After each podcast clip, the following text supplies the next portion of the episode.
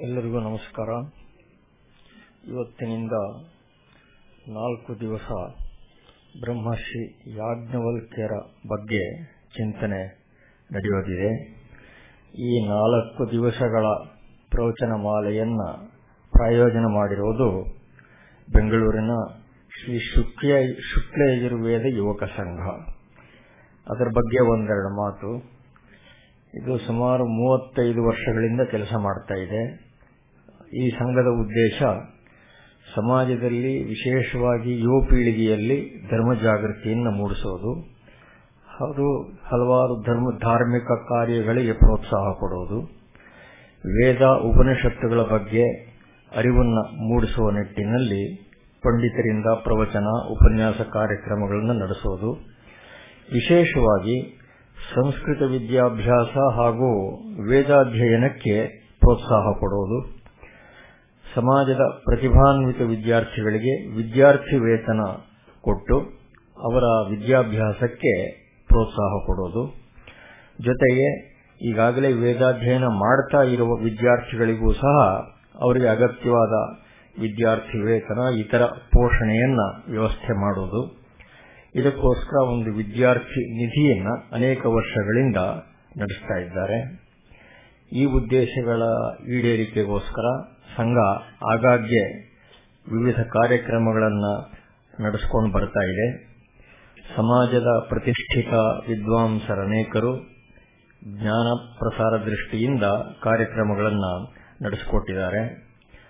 ಇದರ ಜೊತೆಗೆ ಕೆಲವು ಕಿರುಹೊತ್ತಿಗೆಗಳನ್ನು ಕೂಡ ಈ ಶುಕ್ಲಯಜುರ್ವೇದ ಯುವಕ ಸಂಘ ಪ್ರಕಟಣೆ ಮಾಡಿದೆ. ಮುಖ್ಯವಾಗಿ ಹಿಂದೂ ಧಾರ್ಮಿಕ ಭಾವನೆಗಳನ್ನು ಜಾಗೃತಗೊಳಿಸಿ ಸಮಾಜದ ಯುವಜನಾಂಗಕ್ಕೆ ರಾಷ್ಟ್ರ ಪ್ರೇಮ, ಧರ್ಮ ಜಾಗೃತಿ ಈ ದಿಕ್ಕಿನಲ್ಲಿ ಪ್ರೇರಣೆ ನೀಡುವುದು ಈ ಸಂಘದ ಉದ್ದೇಶ. ಇದರಲ್ಲಿ ಈ ನಾಲ್ಕು ದಿವಸಗಳ ಪ್ರವಚನ ಮಾಲೆಯನ್ನು ಪ್ರಾಯೋಜನ ಮಾಡಿದ್ದಕ್ಕೋಸ್ಕರ ಶ್ರೀ ಶುಕ್ಲೇಜುರ್ವೇದ ಯುವಕ ಸಂಘಕ್ಕೆ ತಮ್ಮೆಲ್ಲರ ಪರವಾಗಿ, ಗೋಖಲೆ ಸಂಸ್ಥೆಯ ಪರವಾಗಿ ಕೃತಜ್ಞತೆಯನ್ನ ಸಲ್ಲಿಸ್ತಾ ಇದ್ದೇನೆ. ಮಹಾಭಾರತ, ವಾಯುಪುರಾಣ, ಬೃಹದಾರಣ್ಯಕೋಪನಿಷತ್ತು, ವಿಷ್ಣು ಪುರಾಣ ಮೊದಲಾದ ಹಲವಾರೆಡೆ ಯಾಜ್ಞವಲ್ಕ್ಯರ ಸಮುನ್ನತಿಯನ್ನ ನಾವು ನೋಡ್ತೇವೆ. ವಾಜಸನೇಯ ಸಂಹಿತೆಯ ದರ್ಶನ ಆದದ್ದು ಯಾಜ್ಞವಲ್ಕ್ಯರಿಗೆ ಅನ್ನೋದನ್ನ ನಿನ್ನೆ ವಾಯುಪುರಾಣದ ಸಂದರ್ಭದಲ್ಲಿ ನೋಡದು. ಶತಪಥ ಬ್ರಾಹ್ಮಣದ ಉದ್ದಕ್ಕೂ ಅನೇಕ ಅಲ್ಲಿಯ ಬೋಧೆಗಳಿಗೆ ಆಕರವಾಗಿ ಯಾಜ್ಞವಲ್ಕ್ಯರ ಮಹರ್ಷಿ, ಯಾಜ್ಞವಲ್ಕ್ಯ ಮಹರ್ಷಿಗಳ ಹೆಸರೇ ಉದ್ದಕ್ಕೂ ಬರುತ್ತೆ. ಇನ್ನು ಜನಕ ಯಾಜ್ಞವಲ್ಕ್ಯ ಸಂವಾದ ಶಾಂತಿ ಪರ್ವದಲ್ಲಿ ಬರುವ ಯಾಜ್ಞವಲ್ಕ್ಯ ವಿಶ್ವಾವಸು ಸಂವಾದ, ಇವುಗಳಲ್ಲೆಲ್ಲ ಯಾಜ್ಞವಲ್ಕ್ಯರ ಔನ್ನತ್ಯವನ್ನು ನಾವು ಕಾಣ್ತೇವೆ. ಸ್ಮೃತಿಕಾರರಾಗಿಯಂತೂ ಯಾಜ್ಞವಲ್ಕ್ಯರಿಗೆ ತುಂಬಾ ಹಿರಿಯ ಸ್ಥಾನ ಇದೆ. ಮನುಸ್ಮೃತಿಯನ್ನು ವಿನಾಯಿಸಿದರೆ ಬಹುಶಃ ಎರಡನೆಯ ಸ್ಮೃತಿ ಅಂದರೆ ಯಾಜ್ಞವಲ್ಕ್ಯ ಸ್ಮೃತಿನೇ ಅಂತ ಹೇಳಬೇಕಾಗತ್ತೆ. ಭಾರತದ ಕಾನೂನು ಶಾಸ್ತ್ರದಲ್ಲಿ ಮಿಥಿಲಾ ಪ್ರಸ್ಥಾನ ಅಂತ ಏನು ಕರೀತಾರೆ? ಆ ಮಿತಾಕ್ಷರ ಧರ್ಮ ಗ್ರಂಥ ಯಾಜ್ಞವಲ್ಕ್ಯ ಸ್ಮೃತಿಯ ಮೇಲೆ ಇರುವ ಒಂದು ವ್ಯಾಖ್ಯಾನ. ಇದಲ್ಲದೆ ತುಂಬಾ ಆಲೋಡನೆಯಲ್ಲಿ ಇಲ್ಲದೆ ಇರುವ ಯಾಜ್ಞವಲ್ಕ್ಯ ಉಪನಿಷತ್ತು, ಯಾಜ್ಞವಲ್ಕ್ಯ ಗೀತ, ಯಾಜ್ಞವಲ್ಕ್ಯ ಮಹಿಮಾ ವರ್ಣನ ಹೀಗೆ ಅನೇಕ ಮೈನರ್ ವರ್ಕ್ಸ್ ಕೃತಿಗಳು ಕೂಡ ಲಭ್ಯ ಇವೆ. ಒಟ್ಟಿನ ಮೇಲೆ ವೇದ ಪರಂಪರೆಯಲ್ಲಿ ಯಾಜ್ಞವಲ್ಕ್ಯ ಮಹರ್ಷಿಗಳದು ಅತ್ಯುನ್ನತ ಸ್ಥಾನ ಇದೆ ಅನ್ನೋದು ಅಸಂದಿಗ್ಧವಾದ ವಿಷಯ. ಅವರ ಬಹುಮುಖ ಕೊಡುಗೆಯನ್ನ ಕುರಿತು ತಮ್ಮ ಪ್ರವಚನ ಮಾಲೆಯನ್ನು ಆರಂಭಿಸಬೇಕು ಅಂತ ಶಿತಾವಧಾನಿ ಡಾಕ್ಟರ್ ರಾ. ಗಣೇಶ್ ಅವರನ್ನ ತಮ್ಮೆಲ್ಲರ ಪರವಾಗಿ, ಸಂಸ್ಥೆಯ ಪರವಾಗಿ, ಪ್ರಾಯೋಜಕರ ಪರವಾಗಿ ಪ್ರಾರ್ಥನೆ ಮಾಡ್ತೇನೆ.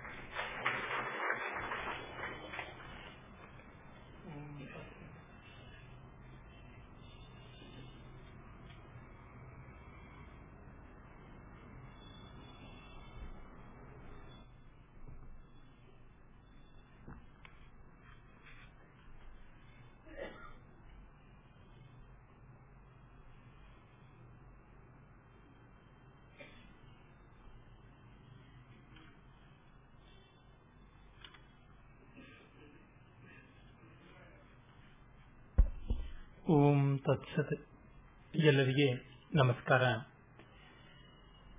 ಗೋಖಲೆ ಸಾರ್ವಜನಿಕ ವಿಚಾರ ಸಂಸ್ಥೆಯ ಆಶ್ರಯದಲ್ಲಿ ಯಾಜ್ಞವಲ್ಕ್ಯ ಯುವಕ ಸಂಘದ ಒಂದು ಪ್ರಾಯೋಜನೆಯಿಂದಾಗಿ ಈ ನಾಲ್ಕು ದಿವಸಗಳ ಮಹರ್ಷಿ ಯಾಜ್ಞವಲ್ಕ್ಯರ ಪ್ರಧಾನವಾದ ಕೊಡುಗೆ ಭಾರತೀಯ ಸಂಸ್ಕೃತಿಗೆ ತನ್ಮೂಲಕ ವಿಶ್ವ ಸಂಸ್ಕೃತಿಗೆ ಯಾವುದು ಅನ್ನುವುದನ್ನ ಅವರ ಕೆಲವೊಂದು ಪ್ರಮುಖ ದರ್ಶನಗಳ ಆಧಾರದ ಮೇಲೆ ಮಾಡುವುದಾಗಿದೆ. ರಾಮಸ್ವಾಮಿಯವರು ಹೇಳಿದರು ಯಾಜ್ಞವಲ್ಕೆ ಗೀತಾ ಮೊದಲಾದಂಥವೆಲ್ಲ ಉಂಟು ಅಂತ. ಹಾಗೆ ಯೋಗಿ ಯಾಜ್ಞವಲ್ಕೆ ಸ್ಮೃತಿ ಮೊದಲಾದವು ಕೂಡ ಇವೆ. ಆದರೆ ಇವೆಲ್ಲ ಕೂಡ ಯಾಜ್ಞವಲ್ಕೆ ಗೀತಾ ಪ್ರಧಾನವಾಗಿ ನಮ್ಮ ಯಾಜ್ಞವಲ್ಕ್ಯರ ದರ್ಶನವಾದ ಬೃಹದಾರಣ್ಯಕ ಈಶಾವಾಸ್ಯ ಉಪನಿಷತ್ತುಗಳ ಸಾರವೇ ಆಗಿರುವಂಥದ್ದು.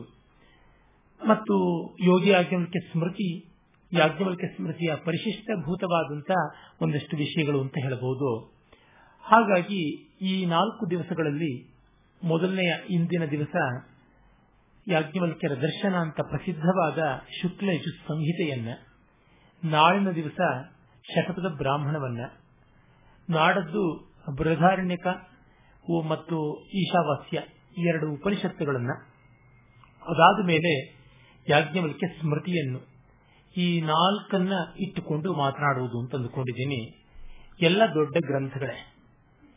ಬ್ರಾಹ್ಮಣ ಗ್ರಂಥಗಳಲ್ಲಿಯೇ ಅತ್ಯಂತ ವಿಸ್ತೃತವಾದದ್ದು ಶತಪಥ ಬ್ರಾಹ್ಮಣ.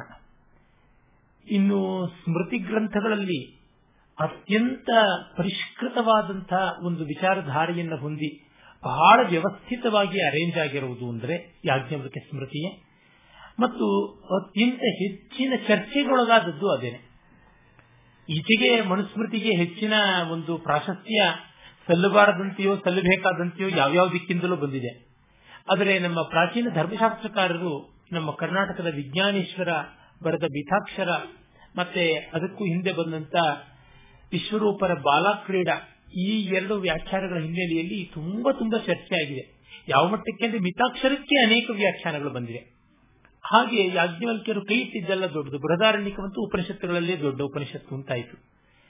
ವಿಶೇಷತಃ ಶಂಕರರ ಬೃಹದಾರಣ್ಯಕ ಉಪನಿಷತ್ತಿನ ಭಾಷ್ಯವಂತೂ ಅವರ ಎಲ್ಲ ಉಪನಿಷತ್ ಭಾಷೆಗಳಿಗಿಂತ ತುಂಬಾ ವಿಸ್ತಾರವಾದದ್ದು, ತುಂಬಾ ಬೃಹತ್ತಾದದ್ದು, ಮಹತ್ತಾದದ್ದು, ಅನೇಕಾನೇಕ ವಿಷಯಗಳನ್ನ ಅಲ್ಲಿ ಅವರು ಚರ್ಚೆ ಮಾಡ್ತಾರೆ.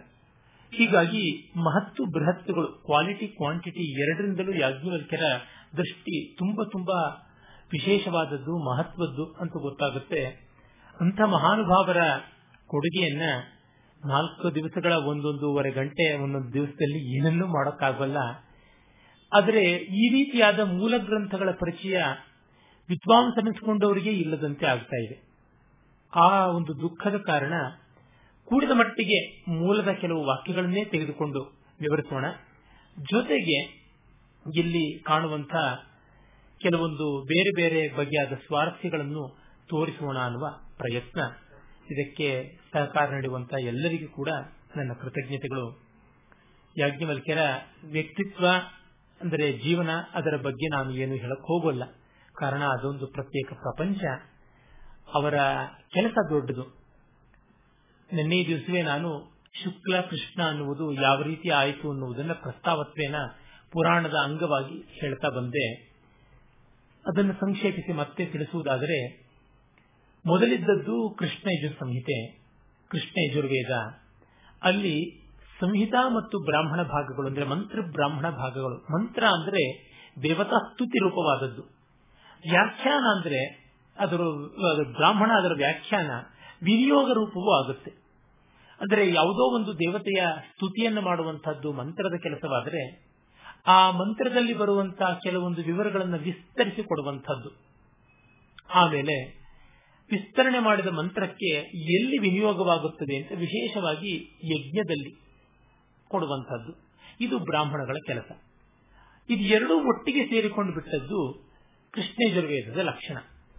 ಶುಕ್ಲಯಜುರ್ವೇದ ಅವೆರಡನ್ನು ಪ್ರತ್ಯೇಕ ಮಾಡಿದೆ.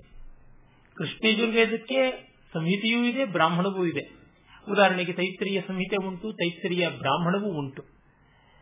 ಆ ಆತರ ಇದ್ರೂ ಕೂಡ ಸಂಹಿತೆಯಲ್ಲಿಯೇ ಬ್ರಾಹ್ಮಣ ವಾಕ್ಯಗಳು ಎಷ್ಟೋ ಸೇರಿಕೊಂಡಿದ್ದರಿಂದ ಅಧ್ಯಯನ ಮಾಡುವವರಿಗೆ, ಕೃಷಿ ಮಾಡುವವರಿಗೆ ತೊಡಕಾಗುತ್ತೆ. ಆ ಕಾರಣವಾಗಿ ಅದನ್ನ ಪೃಥಕ್ಕರಣ ಮಾಡುವುದು. ಕೃಷ್ಣ ಅಂದ್ರೆ ಗುರುತಿಡಿಯೋಕ್ಕಾಗದಂತೆ ನಿಗೂಢವಾಗಿ ಉಳಿದು ಬಿಟ್ಟಿರುವಂತಹದ್ದು ಪಾತಂಜಲ ಮಹಾಭಾಷ್ಯ ವ್ಯಾಕರಣಕ್ಕೆ ಯಾವುದುಂಟು ಅದು ಕಾತ್ಯಾಯನ ವರರುಚಿಯ ವಾರ್ತಿಕಗಳನ್ನು ತನ್ನೊಳಗೆ ಗರ್ಭೀಕರಿಸಿಕೊಂಡ್ಬಿಟ್ಟಿದೆ ಈಗ ವಾರ್ತಿಕ ವಾಕ್ಯಗಳನ್ನು ಪ್ರತ್ಯೇಕ ಮಾಡುವುದು ಕಷ್ಟ. ಹಾಗೆ ಕೃಷ್ಣೇಜುರ್ವೇದ ಆಗಿದೆ. ಅಧ್ಯಯನದ ಸೌಲಭ್ಯಕ್ಕಾಗಿ ಅದನ್ನು ಒಂದು ಹೊರಗಡೆ ತೆಗೆದು ವಿಭಾಗ ಮಾಡಿಕೊಡಬೇಕಾಯಿತು. ಈಗೆಲ್ಲ ನಾವು ಪುಸ್ತಕವನ್ನು ಅಚ್ಚು ಮಾಡುವಾಗ ಟೆಕ್ಸ್ಟ್ ಅಂಡ್ ನೋಟ್ಸ್ ಅಂತ ಪ್ರತ್ಯೇಕವಾಗಿ ಅಚ್ಚು ಮಾಡ್ತೀವಿ. ಹಾಗಲ್ಲದೆ ಟೆಕ್ಸ್ಟ್ ಜೊತೆಯೇ ನೋಟ್ಸ್ ಬಂದ್ಬಿಟ್ರೆ ಸ್ವಲ್ಪ ತೊಡಕಾಗುತ್ತೆ. ಆ ತರದ ಕೆಲಸವನ್ನ ಯಾಜ್ಞವಲ್ಕ್ಯರು ಮಾಡಿದ್ದು. ಮತ್ತೆ ಇಲ್ಲಿ ಮಂತ್ರಗಳ ಅನುಪೂರ್ವಿಯೂ ಸ್ವಲ್ಪ ಭಿನ್ನವಾಗಿ ಬರುತ್ತೆ. ಇಲ್ಲಿ ಕೂಡ ಗದ್ಯ ಭಾಗ ಉಂಟು, ಆದರೆ ಅದನ್ನ ಅರ್ಥವಾದ ಭಾಗ ಅಂತ ಪ್ರಶಂಸಾತ್ಮಕ ಭಾಗ ಅಷ್ಟೇನೆ. ಮುಖ್ಯವಾಗಿ ಪದ್ಯ ಭಾಗ ಸುಮಾರು ಏಳ್ನೂರಕ್ಕೂ ಹೆಚ್ಚು ಋಕ್ಗಳು ಋಗ್ವೇದದಿಂದಲೇ ಬಂದಿವೆ. ಕೃಷ್ಣೇಜುರ್ವೇದದಲ್ಲೂ ಹಾಗೆ ಆಗಿವೆ ಎಷ್ಟೋ ಮಂತ್ರಗಳು ಋಗ್ವೇದದಿಂದಲೇ ಬರುತ್ತವೆ ಅದಲ್ಲದೆ ಸ್ವತಂತ್ರವಾದ ಬೇರೆ ಮಂತ್ರಗಳು ಕಾಣಸಿಗುತ್ತೆ. ಮುಖ್ಯವಾಗಿ ಋಕ್ ಯಜಸ್ಸು ಅಥರ್ವ. ಈ ಮೂರರಲ್ಲಿ ನೋಡಿದಾಗ ಋಗ್ವೇದದ ಸುಮಾರು ಏಳ್ನೂರು ಮಂತ್ರಗಳು ಶುಕ್ಲಯಜುರ್ವೇದದಲ್ಲಿ, ಅದರಕ್ಕಿಂತ ಹೆಚ್ಚು ಮಂತ್ರಗಳು ಕೃಷ್ಣಯಜುರ್ವೇದದಲ್ಲಿ ಮತ್ತು ಸಾಮಾನ್ಯವಾಗಿ ಅಥರ್ವೇದದ ಕಾಲು ಭಾಗದಷ್ಟು ಮಂತ್ರಗಳು ಋಗ್ವೇದದಂತೆ ಸಿಗುವಂತದ್ದಾಗಿವೆ ಕೃಷ್ಣೇಜುರ್ವೇದದ ಗಾತ್ರ ಸುಮಾರು ಐದು ಸಾವಿರ ಗ್ರಂಥಗಳಷ್ಟಾದರೆ ಶುಕ್ಲಯಜುರ್ವೇದದ ಗಾತ್ರ ಮೂರು ಸಾವಿರದ ಒಂಬೈನೂರ ಎಂಬತ್ತೆಂಟು ಮಂತ್ರ, ಹತ್ತತ್ರ ನಾಲ್ಕು ಸಾವಿರ ಮಂತ್ರಗಳಷ್ಟು. ಕೃಷ್ಣೇಜುರ್ವೇದಕ್ಕಿಂತ ಶುಕ್ಲಯಜುರ್ವೇದ ಸಂಹಿತೆ ಚಿಕ್ಕದು. ಕಾರಣ ಇಷ್ಟೇ, ಬ್ರಾಹ್ಮಣ ವಾಕ್ಯಗಳು ಸುಮಾರು ಸಾವಿರದಷ್ಟು ಅದು ಶತಪಥ ಬ್ರಾಹ್ಮಣಕ್ಕೆ ಹೋಗಿ ಸೇರಿವೆ. ಸಾಮವೇದದಲ್ಲಿ ಸುಮಾರು ಸಾವಿರದ ಎಂಟುನೂರಕ್ಕೂ ಹೆಚ್ಚು ಮಂತ್ರಗಳು. ಅಲ್ಲಿ ಒಂದು ಎಂಬತ್ತೆಂಬತ್ತೈದು ಮಂತ್ರಗಳು ಬಿಟ್ಟರೆ ಮಿಕ್ಕಿದ್ದೆಲ್ಲವೂ ಕೂಡ ಅಂದ್ರೆ ಋಗ್ವೇದದ್ದೇ ಆಗಿರುವಂಥದ್ದು. ಅಥರ್ವವೇದದ ಸುಮಾರು ಐದು ಸಾವಿರ ಚಿಲ್ಲರೆ ಮಂತ್ರಗಳಲ್ಲಿ ಹತ್ತತ್ರ ಸಾವಿರಕ್ಕೂ ಹೆಚ್ಚು ಮಂತ್ರಗಳು ಋಗ್ವೇದದ್ದಾಗಿದ್ದು, ಮಿಕ್ಕವೆಲ್ಲ ಅಥರ್ವವೇದ ಸಂಹಿತೆ ಇದೆ ಆಗಿದೆ ಹೀಗೆ ವಿಭಾಗ ಉಂಟು. ಇಲ್ಲಿ ಸುಲಭೀಕರಣ ಮಾಡಿದ್ದಾರೆ. ಮತ್ತು ಎಲ್ಲ ಕೂಡ ಒಂದು ವ್ಯವಸ್ಥೆ ತಪ್ಪದಂತೆ ನಲವತ್ತು ಅಧ್ಯಾಯಗಳಲ್ಲಿ ವಿಭಕ್ತವಾಗಿವೆ. ಕೆಲವು ಅಧ್ಯಾಯಗಳು ದೊಡ್ಡವಾಗಿವೆ, ಕೆಲವು ಅಧ್ಯಾಯಗಳು ಚಿಕ್ಕವಾಗಿವೆ. ಆದರೆ ವಿಷಯಗಳ ಐಕರೂಪ್ಯ ಅಂತೀವಲ್ಲ, ಅದು ತುಂಬಾ ಚೆನ್ನಾಗಿ ಬಂದಿದೆ. ಕೃಷ್ಣಯಜುರ್ವೇದದಲ್ಲಿ ವಿಷಯಗಳ ಏಕರೂಪತೆಗೆ ಸ್ವಲ್ಪ ತೊಡಕು ಬರುತ್ತೆ. ಅದು ಏಳು ಕಾಂಡಗಳಲ್ಲಿ ಅನೇಕ ಪ್ರಶ್ನೆಗಳಲ್ಲಿ, ಮತ್ತಿನ್ನು ಅನೇಕ ಅನೇಕವಾದಂತಹ ಖಂಡಿಕೆಗಳಲ್ಲಿ ಅಡಗಿ ಹೋಗಿದೆ. ಇಲ್ಲಿ ಆಗಲದೆ ವ್ಯವಸ್ಥಿತವಾದ ವಿಭಾಗ ಉಂಟು. ಇದರೊಳಗೆ ಮುಖ್ಯವಾಗಿ ದರ್ಶನ ಮಾಡಿದಂತಹ ಋಷಿಗಳು ಸ್ವಯಂ ಯಾಜ್ಞವಲ್ಕ್ಯರಿದ್ದಾರೆ. ಅದಾದ್ಮೇಲೆ ನಾರಾಯಣ ಮಹರ್ಷಿ ದಧ್ಯಂಶ ಆಮೇಲಿಂದ ವಿಶ್ವವರ ಮೊದಲಾದಂತಹ ಋಷಿಕೆಯರು ಹೀಗೆ ಹಲವರಿದ್ದಾರೆ. ಅದರ ಸಂಖ್ಯೆ ಕಡಿಮೆ, ಋಷಿಗಳ ಸಂಖ್ಯೆ ಕಡಿಮೆ. ಋಗ್ವೇದದಲ್ಲಿ ತುಂಬಾ ಐನೂರಕ್ಕೂ ಹೆಚ್ಚು ಋಷಿಗಳು ಋಗ್ವೇದ ಮಂತ್ರ ದ್ರಷ್ಟಾರರಾಗಿ ನಮಗೆ ಸಿಗುತ್ತಾರೆ ಇದು ಹೆಚ್ಚಾಗಿ ಕೆಲವೊಬ್ಬರ ಪ್ರಯತ್ನ. ಅದೆಲ್ಲ ಫಲಿಸಿದ್ದು ಯಾಜ್ಞವಲ್ಕ್ಯರಲ್ಲಿ ಅಂತ ಗೊತ್ತಾಗುತ್ತೆ. ಯಜುರ್ವೇದ ಹೇಳಿ ಕೇಳಿ ಯಜ್ಞವೇದ ಅಂತ ಪ್ರಸಿದ್ಧಿ. ಅಂದರೆ ಮಂತ್ರರೂಪವಾದಂತಹ ಸ್ತುತಿರೂಪವಾದ ಋಗ್ವೇದದ ವಿನಿಯೋಗ ಯಜ್ಞದಲ್ಲಿ ಆಗುವುದು ಹೇಗೆ ಅಂತ ತೋರಿಸುತ್ತೆ. ಇದನ್ನ ಆಧುನಿಕರು ಯಜ್ಞತಂತ್ರ ಕೇವಲ ಯಾವುದೋ ಒಂದು ಕಾಲದ ಕಂದಾಚಾರ. ಇದಕ್ಕೂ ಆಧ್ಯಾತ್ಮಿಕವಾದ ಅರ್ಥ ಇದೆ ಅಂತ ಹೇಳ್ತಾರೆ. ಒಳ್ಳೆಯದು ಎಲ್ಲಕ್ಕೂ ಇದ್ದೇ ಇದೆ. ಆದರೆ ಅಧ್ಯಾತ್ಮ ಶೂನ್ಯದಲ್ಲಿ ನಿಲ್ಲೋದಕ್ಕಾಗಲ್ಲ. ಅದಕ್ಕೊಂದು ವ್ಯಾವಹಾರಿಕವಾದ ಮುಖ ಬೇಕು. ಉದಾಹರಣೆಗೆ ಪ್ರೀತಿ ಅಂತನ್ನುವುದು ಅಲೌಕಿಕವಾದದ್ದೇ ನಿಜ. ಆದರೆ ಪ್ರೀತಿಯನ್ನ ಪ್ರಕಟೀಕರಣ ಮಾಡುವುದಕ್ಕೆ ಒಂದು ಲೌಕಿಕವಾದ ಸಾಧನ ಸಾಮಗ್ರಿ ಬೇಕಾಗುತ್ತೆ. ಮಕ್ಕಳ ಬಗ್ಗೆ ತಂದೆ ತಾಯಿಗಳಿಗೆ ಪ್ರೀತಿ ಇದೆ ಅಂತ ಸಾರಿ ಸಾರಿ ಹೇಳ್ತಾ ಇದ್ದರೆ, ಭಾವಿಸ್ತಾ ಇದ್ದರೆ ಆಗೋದಿಲ್ಲ. ಅವರ ಲಾಲನೆ ಪಾಲನೆಗಳಲ್ಲಿ, ಒಳಿತು ಕೆಡಕುಗಳಲ್ಲಿ ಪಾಲ್ಗೊಳ್ಳಬೇಕಾಗುತ್ತೆ. ಅವ್ರಿಗೊಂದು ಹುಟ್ಟಿದ ಹಬ್ಬ ಬಂತು. ಒಂದು ವಿಶೇಷವಾದ ಅಡಿಗೆಯನ್ನು, ತಿಂಡಿಯನ್ನು, ಬಟ್ಟೆಯನ್ನು ಕೊಟ್ಟು ಮಾಡಿ ಸತ್ಕರಿಸಬೇಕಾಗುತ್ತೆ. ಇದು ಮೆಟೀರಿಯಲಿಸ್ಟಿಕ್ ಆದದ್ದು. ಅಂದ್ರೆ ಆ ಒಂದು expression is materialistic but experience is spiritual ಹಾಗೆ ಈ ವೇದಗಳ ಕರ್ಮಾಚರಣೆ ಅದು ಮೆಟೀರಿಯಲಿಸ್ಟಿಕ್ ಆಗಿರಬಹುದು ಯಾಕೆಂದ್ರೆ ವೇದವೂ ಕೂಡ ಜಗತ್ತಿಗೆ ಅಂಟಿಕೊಂಡಿರುವುದು ಶಬ್ದರೂಪವಾದದ್ದು. ಹಾಗಾಗಿ ಅದರ ಎಕ್ಸ್ಪ್ರೆಷನ್ ಮೆಟೀರಿಯಲಿಸ್ಟಿಕ್ ಆದ ಮಾತ್ರಕ್ಕೆ ಅದು ತಿರಸ್ಕಾರ್ಯವಾದದ್ದು ಅಂತ ಅಲ್ಲ. ಮತ್ತೆ ಮೆಟೀರಿಯಲಿಸ್ಟಿಕ್ ಎಕ್ಸ್ಪ್ರೆಷನ್ ಇಲ್ಲದೆ ನಮಗೆ ಹಿಡಿತಕ್ಕೂ ಸಿಗುವಂತಹದ್ದಲ್ಲ ಆ ಕಾರಣವೇ ಸರ್ವೋಪಿ ಹೃದಯೇ ಕವಿ ಅಂತ ರಾಜಶೇಖರ ಹೇಳ್ತಾನೆ. ಎಲ್ಲರೂ ಹೃದಯದಿಂದ ಕವಿಗಳೇ ಆಗಿದ್ದಾರೆ ಅಂತ. ಅಂದ್ರೆ ನೋದಿತಾ ಕವಿತಾ ಲೋಕೆ ಯಾವಜ್ಜಾತ ಅನ್ನೋ ವರ್ಣನ. ಆದರೆ ವರ್ಣನಾತ್ಮಕವಾಗಿ ಅದು ಬರದೆ ಕವಿತೆ ಅಂತ ಅನ್ನಿಸಿಕೊಳ್ಳೋದಿಲ್ಲ ಅಂತ ಮ್ಯಾನಿಫೆಸ್ಟೇಷನ್ ಬಹಳ ಮುಖ್ಯವಾಗುತ್ತೆ. ಇದು ದ್ವೈತಾದ್ವೈತಗಳ ಸಂಗಮ ಸ್ಥಾನವಾಗುತ್ತೆ. ಅಂದ್ರೆ ಅಭಿವ್ಯಕ್ತಿಗೆ ಒಂದು ಬೆಲೆ ಉಂಟು, ಅಭಿವ್ಯಕ್ತೀಕರಣಕ್ಕೆ ಒಂದು ಶಿಸ್ತಿ ಇದೆ ಅನ್ನುವಾಗ ನಮಗೆ ಯಜ್ಞತಂತ್ರ ಪ್ರಧಾನವಾಗುತ್ತೆ. ಅದರಿಂದ ಎಕ್ಸ್ಕ್ಲೂಸಿವ್ ಅಧ್ಯಾತ್ಮ ಅಂತ ಹೇಳ್ತಾರಲ್ಲ. ಕೇವಲ ಅಧ್ಯಾತ್ಮವಾದಿಗಳು ಅಂತ ಅನ್ನುವರು ಅವರು ಈ ಜಗತ್ತಿನ ಈ ಒಂದು ಅನಿವಾರ್ಯ ಮುಖವನ್ನ ಸಾಮಾನ್ಯರಿಗಿರಲಿ ಅಸಾಮಾನ್ಯರಿಗೆ ಕೂಡ ಎಟಕಬೇಕಾದ ಮುಖವನ್ನ ಗಮನಿಸುತ್ತಾ ಇಲ್ಲ. ಅದು ಮುಖ್ಯವಾಗಿ ಈ ಬೆಳವಣಿಗೆ ಬರೋದಕ್ಕೆ ಕಾರಣ. ಅದು ಬೆಳವಣಿಗೆ ಅಂತ ಹೇಳಬೇಕಾ? ಈ ರೀತಿಯಾದ ಒಂದು ಪರಿಸ್ಥಿತಿ ಬರೋದಕ್ಕೆ ಕಾರಣ. ಪಾಶ್ಚಾತ್ಯರು ನಮ್ಮ ಪರಂಪರೆ ಪ್ರೀಸ್ಕ್ರಾಫ್ಟ್ ರಿಚುಲಿಸ್ಟಿಕ್ ಅಂತ ಮೂದರಿಸಿದ್ದರಿಂದ ರಿಯಾಕ್ಷನರಿ ಆಗಿ ಬಂದದ್ದು. ಪ್ರತಿಕ್ರಿಯಾತ್ಮಕವಾಗಿ ಬಂದದ್ದು. ರಿಯಾಕ್ಷನರೀಸ್ಗೆಲ್ಲ ತಾತ್ಕಾಲಿಕವಾದ ಬೆಲೆ ಇರುತ್ತೆ ಹೊರತು ಸಾರ್ವಕಾಲಿಕವಾದ ಬೆಲೆ ಇರೋದಿಲ್ಲ. ಅವರ ಆ ಕಾಲದ ಒಂದು ಉದ್ವೇಗಗಳಿಗೆ, ಆ ಕಾಲದ ಒಂದು ಒತ್ತಡಗಳಿಗೆ, ಆ ಕಾಲದ ಒಂದು ಸವಾಲುಗಳಿಗೆ ಉತ್ತರವಾದಿಗಳಾಗಿ ಬರ್ತಾರೆ. ಆದರೆ ಅದು ಸಾರ್ವಜನೀನವಾಗಿರೋದಕ್ಕೆ ಸಾಧ್ಯವಾಗುವುದಿಲ್ಲ ಒಂದು ಅತಿರೇಕಕ್ಕೆ ಮತ್ತೊಂದು ಅತಿರೇಕ ಉತ್ತರವಾದದ್ದು ಎಂದು ನಿಲ್ಲುವುದಿಲ್ಲ. ಹೀಗೆ ಕಂಡಾಗ ಕಲ್ಪ ಇಜ್ಯ ಪೂಜಾದಿಗಳಿಗೆ ಒಂದು ವಿಶೇಷವಾದ ಸ್ಥಾನ ಇದ್ದೇ ಇದೆ, ಸ್ಥಾಯಿಯಾಗಿ ಇದ್ದೇ ಇದೆ. ಅದನ್ನು ನಾವು ನೋಡಬೇಕಾಗುತ್ತೆ. ಹಾಗಾಗಿ ಯಜುರ್ವೇದವನ್ನ ಅದು ವೇದವೇ ಅಲ್ಲ ಅನ್ನುವಂತೆ ಎಷ್ಟೋ ಜನ ತಿರಸ್ಕರಿಸಿ ಋಗ್ವೇದಕ್ಕೆ ಪ್ರಾಶಸ್ತ್ಯ ಅನ್ನುವಂತೆ ಮಾಡ್ತಾರೆ. ಅದು ಸಲ್ಲದ್ದು. ಜೊತೆಗೆ ಋಗ್ವೇದದ ಅನೇಕ ಛಾಯೆಗಳೇ ಯಜುರ್ವೇದದಲ್ಲಿ, ಇನ್ನು ಸಾಮದಲ್ಲಿ ಕೂಡ ಕಾಣುವಂತಹದ್ದು ಆದರೆ ಋಗ್ವೇದ ಅನ್ನುವುದು ಒಂದು ಅಸ್ಥಿ ಮೂಳೆಯಿಂದ ತುಂಬಿಕೊಂಡ ಗಟ್ಟುಮುಟ್ಟಾದ ಶರೀರ ಆಗಬೇಕು ಅಂದ್ರೆ ಯಜುರ್ವೇದ ಸ್ಕೆಲಿಟನ್ ಆ ಯಜುರ್ವೇದದ ಸ್ಕೆಲಿಟನ್ ಮೇಲೆ ಋಗ್ವೇದದ ಮಾಂಸ ಖಂಡಗಳು ಸೇರಬೇಕು. ಆಮೇಲೆ ಸಾಮವೇದದ ಗಾನಾತ್ಮಕವಾದ ಪ್ರವಾಹ ಪ್ರವಾಹಾತ್ಮಕವಾದಂತಹ ರಕ್ತ ಹರಿಯಬೇಕು. ಮತ್ತು ಅಥರ್ವವೇದದ ನರಮಂಡಲ ಅದು ಕೂಡ ಬೇಕಾಗುತ್ತೆ. ಆಗ ಶರೀರ ಶಿಲ್ಪ ಸಮಗ್ರವಾಗುತ್ತದೆ. ಇದರಿಂದಲೇ ಸಾಯಣಾಚಾರ್ಯರು ವೇದಭಾಷ್ಯ ಬರೆಯುವಾಗ ಪೀಠಿಕೆಯಲ್ಲಿ ಹೇಳ್ತಾರೆ ಯಜುರ್ವೇದ ಸಕಲ ವೇದಗಳಿಗೆ ಭಿತ್ತಿಭೂತವಾದದ್ದು, ಗೋಡೆ ಇದ್ದಂತೆ ಅಂತ. ಆಕ್ಟಿವಿಟಿ ಓರಿಯೆಂಟೆಡ್ ನಾವು ಯಾವುದೇ ಒಂದು ವಿದ್ಯೆಯ ಪ್ರಾಥಮಿಕ ಪಾಠದಲ್ಲಿ ಆಕ್ಟಿವಿಟಿಯನ್ನು ತೆಗೆದುಕೊಳ್ತೀವಿ. ಆಮೇಲೆ ಅದರ ಫಿಲಾಸಫಿಗೆ ಬರ್ತೀವಿ. ಅದರ ಅಬ್ಸ್ಟ್ರಾಕ್ಟ್ ಫಾರ್ಮ್ ಫಿಲಾಸಫಿ ಅಂತ ಯಾವುದಿದೆ, ಅಮೂರ್ತ ತತ್ವದ ಕಡೆಗೆ ಬರ್ತೀವಿ. ಅದನ್ನ ಅಶಕ್ತಿ ಅಂತ ಭಾವಿಸಬಾರದು. ಅಧ್ಯಯನದ ವ್ಯವಸ್ಥೆ ಅಂತಲೇ ಭಾವಿಸಬೇಕಾಗುತ್ತೆ. ಗೋಡೆಯ ಮೇಲೆ ಚಿತ್ತಾರ ಮಾಡುವಂತೆ ಯಜುರ್ವೇದದ ಮೇಲೆ ನಡೆದಿದೆ ಅಂತ. ಅಂದರೆ ಒಂದು ಆರಾಧನೆ ಮಾಡಬೇಕು ಅಂತ ಅನ್ನಿಸಿದಾಗ ಉದ್ಗಾರ ಬರುತ್ತೆ. ಆಗ ಅದು ಮಂತ್ರವಾಗುತ್ತೆ. ಆ ಉದ್ಗಾರ ಆರಾಧನೆಯಲ್ಲಿ ಮತ್ತೆ ಸೇರಿಕೊಳ್ಳುತ್ತೆ. ಹೀಗೆ ಕಂಡಾಗ ಯಜುರ್ವೇದ ಮೊದಲು ಋಗ್ವೇದ ಆಮೇಲೆ ಎನ್ನುವಂಥದ್ದು ಈ ದೃಷ್ಟಿಯಿಂದ ಸರಿ ಸಾಯಣರು ಹೇಳುವಂತಹದ್ದು ಹಾಗಾಗಿ ಅವರು ಮೊದಲು ಯಜುರ್ವೇದಕ್ಕೆ ಭಾಷ್ಯ ಬರೆದರು. ಆಮೇಲೆ ಋಗ್ವೇದ, ಸಾಮವೇದ ಅಥರ್ವಗಳಿಗೆ ಮತ್ತೆ ಕೈ ಹಾಕಿದರು. ಇರಲಿ. ಒಟ್ಟಿನಲ್ಲಿ ಯಜುರ್ವೇದ ತುಂಬಾ ಅನಿವಾರ್ಯವಾದಂತಹ ಒಂದು ಜೀವನ ಮುಖ. ಅಲ್ಲಿ ಶುಕ್ಲಯಜುರ್ವೇದ ಈ ಜೀವನಕ್ಕೆ ಅನಿವಾರ್ಯವಾದ ಆರಾಧನೆಯ ಮುಖಕ್ಕೆ ತುಂಬಾ ಒಳ್ಳೆಯ ಅನುಕೂಲತೆಯನ್ನು ತಂದುಕೊಟ್ಟಿದೆ. ನಾನು ನಿನ್ನೆ ದಿವಸ ಕೂಡ ಹೇಳಿದ್ದೆ, ಸ್ವರಕ್ರಮದ ಶ್ರವಣಾಭಿರಾಮತೆಯ ಗಾಂಭೀರ್ಯದಿಂದ ಕೃಷ್ಣೇಜುರ್ವೇದ ಶುಕ್ಲೇಜುರ್ವೇದಕ್ಕಿಂತ ಚೆನ್ನಾಗಿದೆ. ಆದರೆ ವಿಷಯ ವರ್ಗೀಕರಣದ ದೃಷ್ಟಿಯಿಂದ ಶುಕ್ಲೇಜುರ್ವೇದ ಕೃಷ್ಣೇಜುರ್ವೇದಕ್ಕಿಂತ ಸುಲಭವಾಗಿ, ಸುಬೋಧವಾಗಿ, ಸರಸವಾಗಿ ಇದೆ ಅಂತ. ಹೀಗಾಗಿ ಎರಡು ವೇದಗಳು ಅನಿವಾರ್ಯವಾದುವೆ, ಎರಡು ಶಾಖೆಗಳು ನಮಗೆ ಆತ್ಮೀಯವಾದಂತವೆ ಅದನ್ನು ಬಿಟ್ಟು ಶುಕ್ಲಜುರ್ವೇದ ಕೀಳು ಕೃಷ್ಣಯಜುರ್ವೇದ ಮೇಲು ಅನ್ನುವುದಾಗಲಿ, ತದ್ವಿರುದ್ಧವಾಗಲಿ ಹೇಳುವುದು ಸರಿಯಲ್ಲ. ನಮ್ಮ ದಕ್ಷಿಣ ಭಾರತದಲ್ಲಿ ಶುಕ್ಲಜುರ್ವೇದಿಗಳು ಸಂಖ್ಯೆಯಲ್ಲಿ ಕಡಿಮೆ. ಹಾಗಾಗಿ ಅಪರಿಚಯದಿಂದ ಅವಜ್ಞ ಅಥವಾ ಅದೊಂದು ರೀತಿಯಾದಂತ ಮುಜುಗರ, ಇವಕ್ಕೆಲ್ಲ ತುತ್ತಾಗುವುದು ಸಾಮಾನ್ಯ. ಮತ್ತು ಯಾಜ್ಞವಲ್ಕ್ಯರು ತಮ್ಮ ಗುರುವನ್ನ ಧಿಕ್ಕರಿಸಿದರು ಅನ್ನುವಂಥದ್ದು ಒಂದು ತಪ್ಪು ತಪ್ಪಾಗಿ ಪರಂಪರೆಯನ್ನು ತಿಳ್ಕೊಂಡಂತಹದ್ದು ಕೂಡ ಆ ಒಂದು ಅವಿವೇಕಕ್ಕೆ ಕಾರಣ. ಅದು ಹಾಗಲ್ಲ.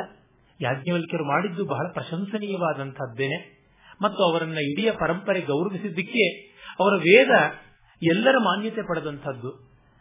ಮಾತ್ರವಲ್ಲ, ಈಗ ಶೃಂಗೇರಿಯ ಒಂದು ಪೀಠ ಯಾವುದು ಉಂಟು, ಅದನ್ನು ಯಜುರ್ವೇದದ ಪೀಠ, ದಕ್ಷಿಣಾಮ್ನಾಯ ಪೀಠ ಅಂತ ಹೇಳ್ತಾರೆ. ಆ ಪೀಠವನ್ನ ಇನಾಗರೇಟ್ ಮಾಡಿದವರೇನೆ. ಆ ಪೀಠಕ್ಕೆ ಪ್ರಥಮ ಅಧಿಪತಿಗಳಾಗಿ ಬಂದ ಸುರೇಶ್ವರಾಚಾರ್ಯರು ಶುಕ್ಲಜುರ್ವೇದಿಗಳು ಮತ್ತು ಅಲ್ಲಿ ಕೊಟ್ಟಂತ ಮಹಾವಾಕ್ಯ ಅಹಂ ಬ್ರಹ್ಮಾಸ್ಮಿ ಎನ್ನುವುದಾದರೂ ಶುಕ್ಲಯಜುರ್ವೇದದ ಬೃಹದಾರಣ್ಯಕೋಪನಿಷತ್ತಿಗೆ ಸಂಬಂಧಪಟ್ಟದ್ದು. ಹೀಗಾಗಿ ದಕ್ಷಿಣ ಭಾರತಕ್ಕೆ ಕೃಷ್ಣಯಜುರ್ವೇದದಲ್ಲಿ, ದಕ್ಷಿಣ ಭಾರತದಲ್ಲಿ ಕೃಷ್ಣಯಜುರ್ವೇದಕ್ಕೆ ಪ್ರಾಶಸ್ತ್ಯ ಅನ್ನುವರು ದಕ್ಷಿಣಾಮ್ನಾಯ ಮಠದ ಒಂದು ಶ್ರೇಷ್ಠವಾದ ಸ್ಥಾನ ಈ ರೀತಿ ಶುಕ್ಲಯಜುರ್ವೇದಕ್ಕೆ ಮೀಸಲಾಗಿದೆ ಅಂತಂದರೆ ನಮಗೆ ಗೊತ್ತಾಗುತ್ತೆ ಇಲ್ಲಿ ಯಾವ ರೀತಿಯ ಸಮನ್ವಯ ಇದೆ ಅಂತ. ಮತ್ತು ಆ ಪೀಠ ಪರಂಪರೆಯಲ್ಲಿ ಬಂದಂತಹ ವಿದ್ಯಾರಣ್ಯರ ತಮ್ಮಂದಿರಾದಂತಹ ಸಾಯಣಾಚಾರ್ಯರು ಶುಕ್ಲಯಜುರ್ವೇದಕ್ಕೆ ಸೊಗಸಾದ ಭಾಷ್ಯ ಬರೆದಿದ್ದಾರೆ. ಶತಪಥ ಬ್ರಾಹ್ಮಣಕ್ಕೆ ಚೆನ್ನಾಗಿ ಬರೆದಿದ್ದಾರೆ. ನಿಜವಾಗಿ ಶುಕ್ಲಜುರ್ವೇದಕ್ಕೆ ಶತಪಥ ಬ್ರಾಹ್ಮಣಕ್ಕೆ ಇರುವಂತದ್ದು ಏಕಮೇವಾದ್ವಿತೀಯ ಭಾಷ್ಯ ಕೃಷ್ಣೇಜುರ್ವೇದಿಗಳಾದಂತಹ ಇವರು ಬರೆದಂಥದ್ದು. ಬೋಧಾಯನ ಶಾಖೆಯ ಕೃಷ್ಣೇಜುರ್ವೇದಿಗಳಾದ ಸಾಯಣಾಚಾರ್ಯರು ಬರೆದದ್ದು. ಅಂದ್ರೆ ನಮ್ಮ ಪ್ರಾಚೀನ ವಿದ್ವಾಂಸರುಗಳಿಗೆಲ್ಲ ಈ ಥರದ್ದಿರಲಿಲ್ಲ ಅಜ್ಞಾನದಿಂದ ಈ ಅವಿವೇಕಗಳು ಜಾಸ್ತಿ ಆಗುತ್ತವೆ. ತಿಳುವಳಿಕೆ ಇದ್ದವರು ಯಾರು ಈ ಥರದೆಲ್ಲ ಅನಾದರಕ್ಕೆ ಇದು ಮಾಡಿಕೊಳ್ಳಲ್ಲ. ಆರ್ಯ ಸಮಾಜದವರು ಈ ಒಂದು ಆಕ್ರೋಶಕ್ಕೆ ಒಂದು ಮಟ್ಟಕ್ಕೆ ಕಾರಣರಾದರು. ಗೊತ್ತಿದ್ದೋ ಗೊತ್ತಿಲ್ಲದೆಯೋ. ದಯಾನಂದ ಸರಸ್ವತಿಗಳು ಕೃಷ್ಣೇಜುರ್ವೇದವನ್ನು ಪೂರ್ತಿ ತಿರಸ್ಕರಿಸಿ ಶುಕ್ರಜುರ್ವೇದಕ್ಕೆ ಮಣೆ ಹಾಕಿದ್ದಾರೆ. ಅದು ಒಂದು ದೊಡ್ಡ ತಪ್ಪೇನೆ. ವಸ್ತುತ ಇದು ಮೊದಲನೇದಾಗಿರದ ಕಾರಣ ಇದನ್ನು ಗೌರವಿಸಲೇಬೇಕಾಗುತ್ತೆ ಕೃಷ್ಣೇಜುರ್ವೇದವನ್ನ. ಅವರು ತಮ್ಮ ಕಡೆ ಪ್ರಚಲಿತವಾಗಿರೋದ್ರಿಂದ ಅದು ಪ್ರಮಾಣ ಅಂತ ತಗೊಂಡು ದಕ್ಷಿಣ ಭಾರತದಲ್ಲಿ ಪ್ರಚಲಿತವಾಗಿರುವ ಕಾರಣ ಕೃಷ್ಣೇಜುರ್ವೇದಕ್ಕೆ ಮತ್ತೆ ಅವರು ಗಮನಿಸಿಯೂ ಇರಲಿಲ್ಲ ಅಂತ ಅನ್ಸುತ್ತೆ. ಹಾಗಾಗಿ ಅದನ್ನು ಪಕ್ಕಕ್ಕೆ ಹಾಕಿಬಿಟ್ಟಿದ್ದಾರೆ. ಅದು ಸಾಧುವಲ್ಲ. ಅಂದರೆ ಈ ಎರಡು ಅತಿರೇಕಗಳು ಕೂಡ ಪ್ರಾಂತೀಯವಾದ ಬಯಾಸಿಂದ ಬಂದಿರುವಂತದ್ದು ಇರಲಿ. ಇನ್ನು ನೇರವಾಗಿ ಶುಕ್ಲಜುರ್ವೇದ ಸಂಹಿತೆಯ ಕಡೆಗೆ ಹೋಗೋಣ. ವೇದಗಳ ನಾಲ್ಕು ಮುಖಗಳಲ್ಲಿ ಮೊದಲನೆಯದು ಸಂಹಿತೆ. ವೇದ ಬ್ರಹ್ಮದ ನಾಲ್ಕು ಬ್ರಹ್ಮ ಚತುರ್ಮುಖನ ಮೊದಲನೇ ಮುಖ ಸಂಹಿತೆ. ಎರಡನೆಯದು ಬ್ರಾಹ್ಮಣ. ಮೂರನೆಯದು ಆರಣ್ಯಕ. ನಾಲ್ಕನೆಯದು ಉಪನಿಷತ್ತು. ಆರಣ್ಯಕದಲ್ಲಿ ಬ್ರಾಹ್ಮಣಗಳಲ್ಲಿ ಹೇಳಿರುವಂತಹದ್ದೇನೆ ಉಪಾಸನಾತ್ಮಕವಾಗಿ ಇನ್ನಷ್ಟು ಸಾಂಕೇತಿಕವಾಗಿ ಬರುತ್ತೆ. ಬ್ರಾಹ್ಮಣಗಳಲ್ಲಿ ಆರಾಧನೆ ವ್ಯಕ್ತವಾಗಿ, ವಸ್ತುನಿಷ್ಠವಾಗಿ ಮೆಟೀರಿಯಲಿಸ್ಟಿಕ್ ಆಗಿ ರಿಯಲಿಸ್ಟಿಕ್ ಆಗಿ ನಡೆದರೆ ಇಲ್ಲಿ ಸಾಂಕೇತಿಕವಾಗಿ, ಅಂತರ್ಮುಖವಾಗಿ ನಡೀತಾ ಬರುತ್ತೆ. ಆಮೇಲೆ ಅದು ಮತ್ತು ಮತ್ತು ಗಾಢವಾಗಿ ಕೇವಲ ಜ್ಞಾನೋಪಾಸನೆಗೆ ಬಂದು ನಿಲ್ಲುತ್ತೆ, ಅದು ಉಪನಿಷತ್ತುಗಳಲ್ಲಿ. ಹೀಗಾಗಿ ಸಂಹಿತೆಯ ಭಕ್ತಿಯೋಗ ಬ್ರಾಹ್ಮಣಗಳ ಕರ್ಮಯೋಗ, ಆರಣ್ಯಕಗಳ ಧ್ಯಾನ ಅಥವಾ ಉಪಾಸನಾ ಯೋಗ, ಅದನ್ನ ರಾಜಯೋಗ ಅಂತಲೂ ಕರೀಬಹುದು. ಆಮೇಲೆ ಉಪನಿಷತ್ತುಗಳ ಜ್ಞಾನಯೋಗ ಎಲ್ಲರಿಗೂ ಎಲ್ಲ ಕಾಲಕ್ಕೂ ಬೇಕಾಗಿರುವಂಥದ್ದೇನೆ ಇಂದು ನಾವು ನೋಡುವಂತಹ ಈ ಸಂಹಿತೆಯಲ್ಲಿ ಇದು ಅಧ್ವರ್ಯುವೇದ, ಅಂದರೆ ಯಜ್ಞಗಳನ್ನ ನಿರ್ವಾಹ ಮಾಡಿಸುವಂತಹವನು ಯಾವನು ಮುಖ್ಯನಾದ ಋತ್ವಿಕ್ ಯಾರಿರ್ತಾನೆ, ಮಂತ್ರ ಹೇಳುವಂತವನು ದೇವತೆಗಳನ್ನ ಕರೆಯುವಂತವನು ಹೋತ್ರವಾದರೆ ಅದನ್ನ ಗಾನ ರೂಪದಲ್ಲಿ ವಿಸ್ತರಿಸಿ ಹಾಡಿ ತಣಿಸುವಂತವನು ಉದ್ಗಾಸರು ಇವುಗಳನ್ನೆಲ್ಲ ವ್ಯವಸ್ಥಿತವಾಗಿ ವಿನಿಯೋಗಕ್ಕೆ ಏನು ಮಾಡಬೇಕು, ಯಾವ ಕಲಾಪಗಳನ್ನು ನಡೆಸಬೇಕು ಅಂತ ತೋರಿಸಿಕೊಡುವಂತವನು ಅಧ್ವರ್ಯು. ಆಮೇಲೆ ಇವುಗಳನ್ನೆಲ್ಲ ಗಮನಿಸಿಕೊಂಡಿರುವಂತವನು ತಪ್ಪಾದರೆ ತಿದ್ದುವಂತವನು ಬ್ರಹ್ಮ. ಈ ನಾಲ್ಕು ಋತ್ವಿಜರು, ಇವರ ಕೈಗಳಿಗೆ ಮೂರು ಮೂರು ಜನ ಸೇರಿ ಒಟ್ಟು ಹದಿನಾರು ಜನ ಋತ್ವಿಜರಿಂದ ಯಜ್ಞ ನಡೆಯುವಂತಹದ್ದು ಆ ಎಲ್ಲ ವಿವರಗಳನ್ನು ಕೊಡುವ ಕಾರಣ ಇದನ್ನ ನಾವು ಒಟ್ಟಂದದಲ್ಲಿ ಅಧ್ವರ್ಯುವೇದ ಅಂತ ಕರಿತೀವಿ. ಅಧ್ವರ್ಯುವೇದದ ಮುಖ್ಯ ಲಕ್ಷಣವೇ ಭಕ್ತಿ ಮತ್ತು ಕರ್ಮ, ಎರಡರ ಸಮಾಹಾರ, ಎರಡರ ಸಮನ್ವಯ. ಹಾಗಾಗಿ ಇಲ್ಲಿ ಸ್ತುತಿಗಳೂ ಉಂಟು. ಸ್ತುತಿಗಳಿಗೆ ಒಂದು ವಿನಿಯೋಗಾತ್ಮಕವಾದ ಪ್ರಕ್ರಿಯೆಯೂ ಉಂಟು. ಹಾಗೆ ನೋಡೋಣ. ಇದನ್ನ ಶುಕ್ಲ ಅಂತ ಹೇಳೋದಕ್ಕೆ ಕಾರಣ ತಿಳಿಯಾಗಿದೆ, ಸ್ಪಷ್ಟವಾಗಿ ಗೊತ್ತಾಗುತ್ತದೆ. ಇದೆಲ್ಲ ಕೂಡ ಅಂತ. ಮತ್ತೆ ಇದಕ್ಕೆ ವಾಜಸನೀಯ ಸಂಹಿತೆ ಅಂತ ಕೂಡ ಕರೀತಾರೆ. ವಾಜಸನೀಯ ಸಂಹಿತೆ ಅಂತ ಯಾಕೆ? ಸಾಕ್ಷಾತ್ ಭಗವಾನ್ ಆದಿತ್ಯ ಅಶ್ವರೂಪಿಯಾಗಿ ಬಂದು ಯಾಜ್ಞವಲ್ಕ್ಯರಿಗೆ ಉಪದೇಶ ಮಾಡಿದ ಅಂತ. ಹಾಗಾಗಿ ವಾಜಸನೀಯ ಅಂತ ಹೇಳ್ತಾರೆ. ಆದರೆ ಇದನ್ನ ಆದಿತ್ಯ ಸಂಹಿತೆ ಅಂತಲೂ ಕರೀತಾರೆ.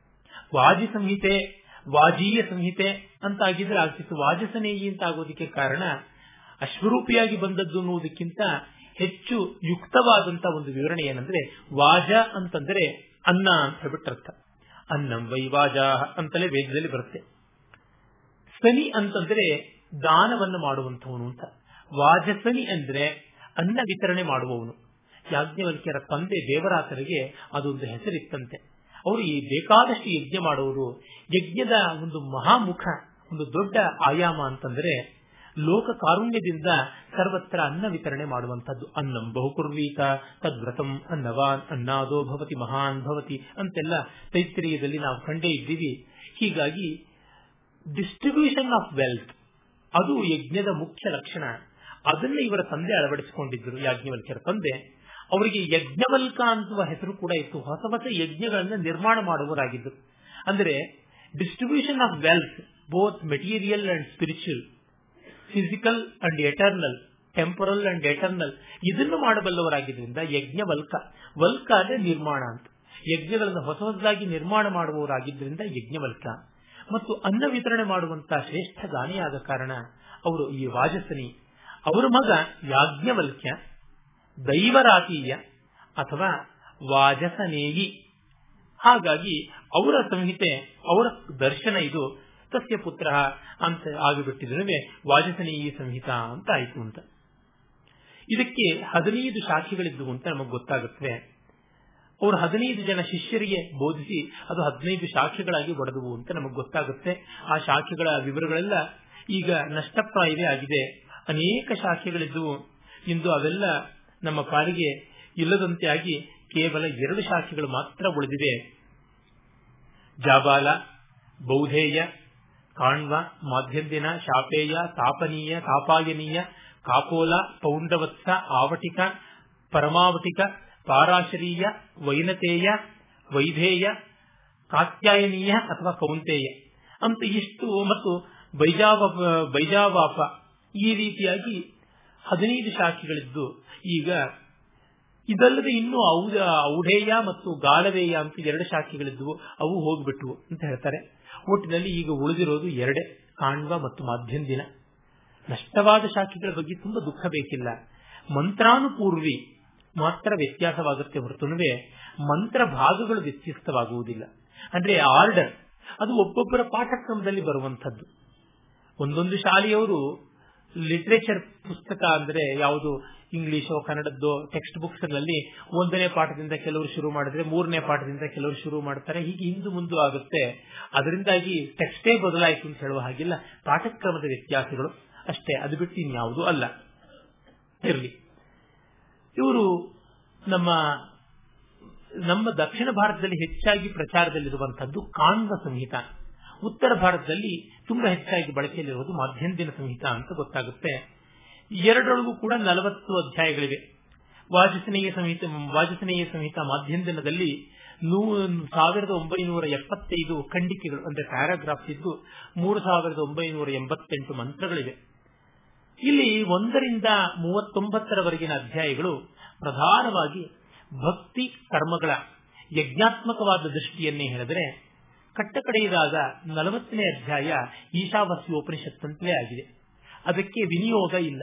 ವಿನಿಯೋಗ ಅಂದ್ರೆ ಅದನ್ನು ಯಾವುದೇ ವ್ಯವಹಾರದಲ್ಲಿ ಅಪ್ಲೈ ಮಾಡೋ ಹಾಗಿಲ್ಲ. ಅದನ್ನು ಅನುಭವದಲ್ಲಿ ಕಂಡುಕೊಳ್ಳಬೇಕು ಅಂತ. ಅಂದ್ರೆ it is never applied it is not applied knowledge it is pure knowledge ಅಂದರೆ knowledge as it is is applied and pure ಎರಡೂ ಆಗಿರುವಂತಹದ್ದು ಹೀಗಿರುವಂಥದ್ದು ಅಂತ ಅಂತಾರೆ. ಆ ಕಾರಣವೇ ಅದು ಉಪನಿಷತ್ತು. ಇದು ಸಂಹಿತೆಯೊಳಗೆ ಬಂದದ್ದು. ಮತ್ತೊಂದು ವಿಶೇಷ ಏನಂದ್ರೆ, ಇನ್ನು ಯಾವ ಉಪನಿಷತ್ತುಗಳು ಸಂಹಿತೆಯಲ್ಲಿ ಸೇರಿಕೊಂಡಿಲ್ಲ. ಇದು ಒಂದೇ ಒಂದು ವೇದದಲ್ಲಿ ಶುಕ್ಲಯಜುರ್ವೇದದಲ್ಲಿ ಮಾತ್ರ ಉಪನಿಷತ್ತು ಸಂಹಿತೆಯ ಒಂದು ಭಾಗವಾಗಿದೆ. ಆ ಕಾರಣವೇ ಈಶಾವಾಸ್ಯ ಅಂತ ಆರಂಭವಾಗುವ ಆ ಪದದಿಂದಾಗಿ ಈಶಾವಾಸ್ಯ ಉಪನಿಷತ್ತು ಅಂತ ಬಂದದ್ದನ್ನ ಯಾಜ್ಞವಲ್ಕ್ಯೋಪನಿಷತ್ತು ಅಂತಲೂ ಕರೀತಾರೆ. ಮತ್ತು ಅದನ್ನ ಸಂಹಿತೋಪನಿಷತ್ತು ಅಂತ ಕೂಡ ಹೇಳ್ತಾರೆ. ಇಲ್ಲಿ ಬರುವಂತ ವಿವರಗಳನ್ನ ನಾವು ಸ್ವಲ್ಪ ನೋಡೋಣ. ಮುಖ್ಯವಾಗಿ ಇದು ಕರ್ಮವನ್ನು ಬೋಧಿಸುತ್ತೆ. ಕರ್ಮ ಎರಡು ಬಗೆಯ. ಪ್ರಕೃತಿ ಕರ್ಮ, ವಿಕೃತಿ ಕರ್ಮ ಅಂತ. ಪ್ರಕೃತಿ ಕರ್ಮ ಅಂದ್ರೆ ಯಾವ ಕರ್ಮವನ್ನ ಎಲ್ಲ ವಿವರಗಳಿಂದ ಹೇಳ್ತೀವೋ ಅದು ಪ್ರಕೃತಿ ಕರ್ಮ. ಅದು ಮೂಲಭೂತವಾದದ್ದು. ವಿಕೃತಿ ಕರ್ಮ ಅಂದ್ರೆ ಅದರ ಒಂದಷ್ಟು ವಿಕಸಿತವಾದ ರೂಪ. ಅಂದ್ರೆ ಅಪ್ಲೈಡ್ ಫಾರಂ ಅಂತ ಅದನ್ನು ಹೇಳಬಹುದು ಅದು ಅಲ್ಲಲ್ಲಿ ಅಲ್ಲಲ್ಲಿ ಮಾತ್ರ ಬದಲಾವಣೆಗಳನ್ನು ಹೇಳ್ತಾರೆ. ಇನ್ನು ಮಿಕ್ಕ ವಿವರಗಳನ್ನೆಲ್ಲ ಕೊಡೋದಿಲ್ಲ. ಪ್ರಕೃತಿ ಕರ್ಮ ಅಂದ್ರೆ ಮೊದಲಿಂದ ಕೊನೆಯವರೆಗೂ ಎಲ್ಲವನ್ನೂ ಕೊಡಬೇಕು. ಆಮೇಲೆ ಮಿಕ್ಕ ವಿಕೃತಿ ಕರ್ಮಗಳಲ್ಲಿ ಹೆಚ್ಚೇನಾಯಿತು ಕಡಿಮೆ ಏನಾಯಿತು ಅಂತ ಅಷ್ಟನ್ನು ಮಾತ್ರ ಹೇಳುವಂತದ್ದಾಗುತ್ತೆ ಉದಾಹರಣೆಗೆ, ಒಂದು ಸಂಗೀತದ ಪಾಠವೇ ತೆಗೆದುಕೊಂಡ್ರೆ, ಸಾಮಾನ್ಯವಾಗಿ ತ್ಯಾಗರಾಜರ ಕೃತಿಗಳೆಲ್ಲ ತೆಗೆದುಕೊಂಡ್ರೆ, ಪಲ್ಲವಿ ಅನುಪಲ್ಲವಿ ಚರಣ ಅಂತ ಇರುತ್ತೆ. ಪಲ್ಲವಿಯನ್ನ ಹೇಳಿಕೊಟ್ಟ ಮೇಲೆ, ಪಲ್ಲವಿಯ ಸಂಗತಿಗಳನ್ನೆಲ್ಲ ಹೇಳಿಕೊಟ್ಟ ಮೇಲೆ, ಅನುಪಲ್ಲವಿಯನ್ನ ಹೇಳಿಕೊಟ್ಟ ಮೇಲೆ, ಶರಣದ ಪೂರ್ವಾರ್ಧವನ್ನು ಹೇಳಿಕೊಟ್ಟು, ಉತ್ತರಾರ್ಧ ಅನುಪಲ್ಲವಿಯ ರೀತಿಯದೇ ಚಿಟ್ಟೆ ಆಗಿರುತ್ತೆ. ಅಂದ್ರೆ ಅದರ ಮ್ಯೂಸಿಕಲ್ ಸ್ಕೇಲ್ ಅಂತ ಏನಿರುತ್ತೆ, ಮ್ಯೂಸಿಕಲ್ ಎಲಿಮೆಂಟ್ ಅಂತ ಅದನ್ನ ನಾವು ಧಾತು ಅಂತ ಕರಿತೀವಿ, ಅದು ಅನುಪಲ್ಲವಿಯಂತೇನೆ ಬರುತ್ತೆ. ಹಾಗಾಗಿ ಅನುಪಲ್ಲವಿ ಇದ್ದಂತೆ ಇದು ಹಾಡ್ಕೊಳ್ಬೇಕು, ಡಿಟೋ ಡಿಟೋ ಅಂತ ಹಾಕ್ಬಿಡ್ತಾರೆ. ಆದರೆ ಮುತ್ತುಸ್ವಾಮಿ ದೀಕ್ಷಿತರಂತ ಅವರ ಕೃತಿಗಳಲ್ಲಿ ಪಲ್ಲವಿಯೇ ಬೇರೆ ಅನುಪಲ್ಲವಿಯೇ ಬೇರೆ, ಚರಣವೇ ಬೇರೆ ಆಗಿರುತ್ತೆ. ಇಂದು ಇನ್ನೊಂದರ ಜೆರಾಕ್ಸ್ ಕಾಪಿ ತರ ಕೆಲವೊಂದು ಭಾಗ ಇರೋದೇ ಇಲ್ಲ. ಹಾಗಾಗಿ ಅದೆಲ್ಲ ಹೇಳಬೇಕು. ಅದೊಂದು ಪ್ರಕೃತಿ ಕರ್ಮ ಇದ್ದಂತೆ, ಇದು ವಿಕೃತಿ ಕರ್ಮ ಇದ್ದಂತೆ ಅಂತ ನೋಡಬಹುದು. ಹಾಗೆ ಹೇಳುವಾಗ ಅಗ್ನಿಹೋತ್ರ ಇಷ್ಟಿ ಸೋಮ. ಇದು ಮೂರು ಪ್ರಕೃತಿ ಕರ್ಮ ಅಂತ. ಆಮೇಲೆ ಬರುವಂತದ್ದೆಲ್ಲ ವಿಕೃತಿ ಕರ್ಮಗಳು ಅಂತ ಹೇಳ್ತಾರೆ. ಅಗ್ನಿಹೋತ್ರ ಅಂದ್ರೆ ಪ್ರತಿ ದಿವಸವೂ ಮಾಡುವಂತ ಪ್ರಾತಃ ಕಾಲದ ಸಾಯಂಕಾಲದ ಅಗ್ನಿ ಪರಿಚರ್ಯೆ. ಗೃಹಸ್ಥನಾದವನು ತ್ರೇತಾಗ್ನಿಗಳನ್ನು ಇಟ್ಟುಕೊಂಡು ಮಾಡುವಂಥದ್ದು. ಅದಾದ ಮೇಲೆ ಇಷ್ಟಿ ಅಂದ್ರೆ ದರ್ಶ, ಪೂರ್ಣಮಾಸ ಇಷ್ಟಿ. ಅಮಾವಾಸ್ಯೆ ಮತ್ತು ಪೂರ್ಣಿಮೆಗಳ ಕಾಲದಲ್ಲಿ ನಡೆಯುವಂತಹ ಆ ಒಂದು ಹೋಮ. ಅದು ಈ ತ್ರೇತಾಗ್ನಿಗಳಲ್ಲಾಗುತ್ತೆ. ಅದು ಮಿಕ್ಕ ಎಲ್ಲ ಯಜ್ಞಗಳಿಗೆ ಮೂಲಭೂತವಾದ ಮಾತೃಕೆ ಅಂತ. ಮತ್ತು ಸೋಮಯಾಗದಲ್ಲಿ ಅಗ್ನಿಷ್ಟೋಮ ಅಂತ. ಅದು ಎಲ್ಲ ಸೋಮಯಾಗಗಳ ಕ್ರಮಕ್ಕೆ ಒಂದು ಪ್ರೋಟೋಟೈಪ್ ಮಾಡಲಂತೆ. ಯಜ್ಞಗಳನ್ನ ಇಪ್ಪತ್ತೊಂದು ಬಗೆಯಾಗಿ ವಿಂಗಡಿಸಿ ಪಾಕ ಸಂಸ್ಥೆ ಹವಿಸ್ ಸಂಸ್ಥೆ ಸೋಮ ಸಂಸ್ಥೆ ಅಂತ ಮಾಡಿದ್ರು.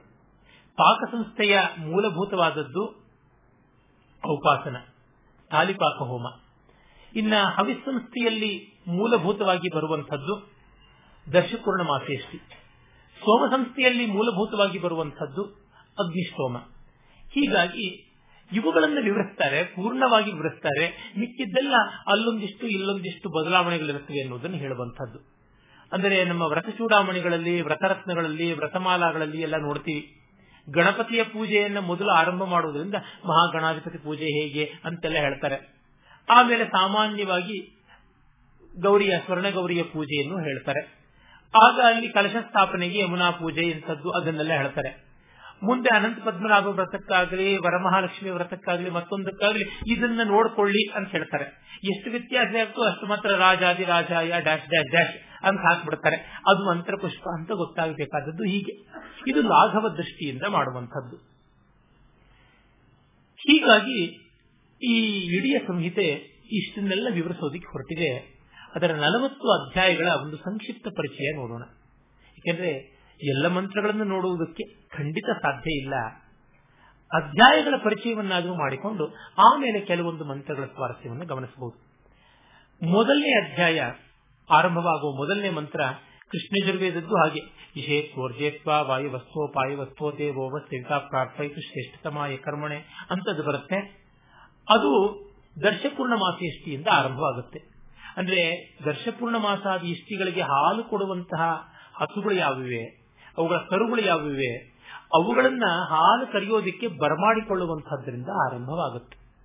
ಗೋವುಗಳನ್ನ ಹಿಂದಿರುಗಿಸುವುದರಿಂದ ಮತ್ತು ಅದಕ್ಕೆ ಬಳಸುವಂತಹ ಒಂದು ಮುತ್ತುಗದ ಕಡ್ಡಿ ಯಾವುದುಂಟು, ಅದಕ್ಕೆ ಸಂಬೋಧನೆ ಮಾಡಿ ಪಲಾಶ ಅಂತ ಏನು ಹೇಳ್ತೀವಿ, ಅಲ್ಲಿಂದ ಆರಂಭವಾಗುತ್ತೆ ಪಲಾಶ ದಂಡದಿಂದ. ಅಂದ್ರೆ ಮೊದಲು ಯಜ್ಞ ಮಾಡೋದಕ್ಕೆ, ಆಹುತಿ ಕೊಡೋದಕ್ಕೆ ಕ್ಷೀರ ಬೇಕು. ಈ ಒಂದು ಇಷ್ಟಿಗಳನ್ನು ಮಾಡುವಂತಹದ್ರೊಳಗೆ ಪ್ರತಿ ದಿವಸದ ಅಗ್ನಿ ಪರಿಚರ್ಯೆ ಮಾಡುವಲ್ಲಿ ತುಪ್ಪವನ್ನು ಬಳಸಲ್ಲ, ಹಾಲನ್ನ ಕ್ಷೀರವನ್ನು ಬಳಸ್ತಾರೆ. ಅದು ನೀರನ್ನು ಹಾಕ್ತಾ ಇದೆ ಅದಕ್ಕೆ. ಆ ರೀತಿಯಾದಂತ ಹಾಲನ್ನ ಬಳಸೋದನ್ನ ಅದಕ್ಕೆ ಹಸು ಬೇಕು, ಅದು ಇಂಥ ಜಾಗದಲ್ಲಿ ಬಂದು ಕರೆಯಬೇಕು ಅಂತೆಲ್ಲ ನಿಯಮ ಉಂಟು. ಅಲ್ಲಿಂದ ಬರಮಾಡಿಕೊಳ್ಳುವಂತಹದ್ದಾಗುತ್ತೆ ಆ ಮಂತ್ರದಿಂದ ಆರಂಭವಾಗಿ ಮೊದಲನೆಯ ಮತ್ತು ಎರಡನೆಯ ಅಧ್ಯಾಯದಲ್ಲಿ ದರ್ಶ ಪೂರ್ಣಮಾಸಿ ಎಷ್ಟಿಗಳು ಬರ್ತವೆ. ಮತ್ತು ಅಮಾವಾಸ್ಯ ದಿವಸ ಮಾಡುವಂತ ಪಿತೃಯಜ್ಞ. ದರ್ಶ ಪೂರ್ಣಮಾಸಿಯಷ್ಟಿಗಳು ದೇವಯಜ್ಞ. ಆದರೆ ಅಮಾವಾಸ್ಯ ದಿವಸ ಮಾಡುವಂತಹದ್ದು ಪಿಂಡ ಪಿತೃಯಜ್ಞ ಪಿತೃಯಜ್ಞ. ಹೀಗಾಗಿ ಇವು ಎರಡರದು ವಿವರಗಳು ಬರ್ತವೆ. ಇವೆರಡು ಏಕಾಹ, ಅಂದ್ರೆ ಒಂದೇ ದಿವಸದಲ್ಲಿ ಆಗುವಂಥವು. ಸಾಮಾನ್ಯವಾಗಿ ಮಾಡುವುದಕ್ಕೆ ಪಿಂಡ ಯಜ್ಞವನ್ನಾಗಲಿ ದರ್ಶಪೂರ್ಣ ಮಾಸಿಯಷ್ಟಿಯನ್ನಾಗಲಿ ಮಾಡುವುದಕ್ಕೆ ಎರಡರಿಂದ ಮೂರು ಗಂಟೆಗಳ ಕಾಲ ಬೇಕಾಗುತ್ತೆ. ಒಳ್ಳೆಯ ವೇಗದಲ್ಲಿ ಮಾಡಿದ್ರೆ ಇಲ್ಲಿ ನಾಲ್ಕು ಗಂಟೆ ಬೇಕಾಗುತ್ತೆ. ಇಲ್ಲಿ ಮುಖ್ಯವಾದ ದೇವತೆಗಳು ಅಗ್ನಿ ಮತ್ತು ಸೋಮ. ಹಾಲು, ಮೊಸರು, ಬೆಣ್ಣೆ ಮತ್ತು ಅಕ್ಕಿಯನ್ನ ಹುರಿದು ಕುಟ್ಟಿ ಮಾಡಿದಂತ ರೊಟ್ಟಿ ಯಾವುದುಂಟು ಅದನ್ನು ಪುರೋಡಾಶ ಅಂತ ಕರಿತೀವಿ. ಅದು ಇಲ್ಲಿ ಬಳಸುವಂತ ಆಹುತಿಯಾಗಿ. ಮೂರನೆಯ ಅಧ್ಯಾಯದಲ್ಲಿ ಅಗ್ನಿಯನ್ನ ಉಪಸ್ಥಾಪನ ಮಾಡುವುದು. ಅಗ್ನಿಯನ್ನ ಆಧಾನ ಮಾಡುವುದು ಹೇಗೆ? ಅಗ್ನಿಯನ್ನ ಸ್ಥಾಪನ ಮಾಡುವುದು ಹೇಗೆ? ಮೂರು ಅಗ್ನಿಕುಂಡಗಳು, ಗರ್ಭಪತ್ಯ, ಆಹ್ವನೀಯ, ದಕ್ಷಿಣ ಅಂತಿರ್ತವೆ ಅಲ್ಲಿ ಯಾವ ರೀತಿಯಾಗಿ ಅವುಗಳನ್ನ ತಂದುಕೊಳ್ಳುವಂತದ್ದು ಅದೆಲ್ಲ ಕೂಡ ನಮಗಲ್ಲಿ ಬರುತ್ತೆ.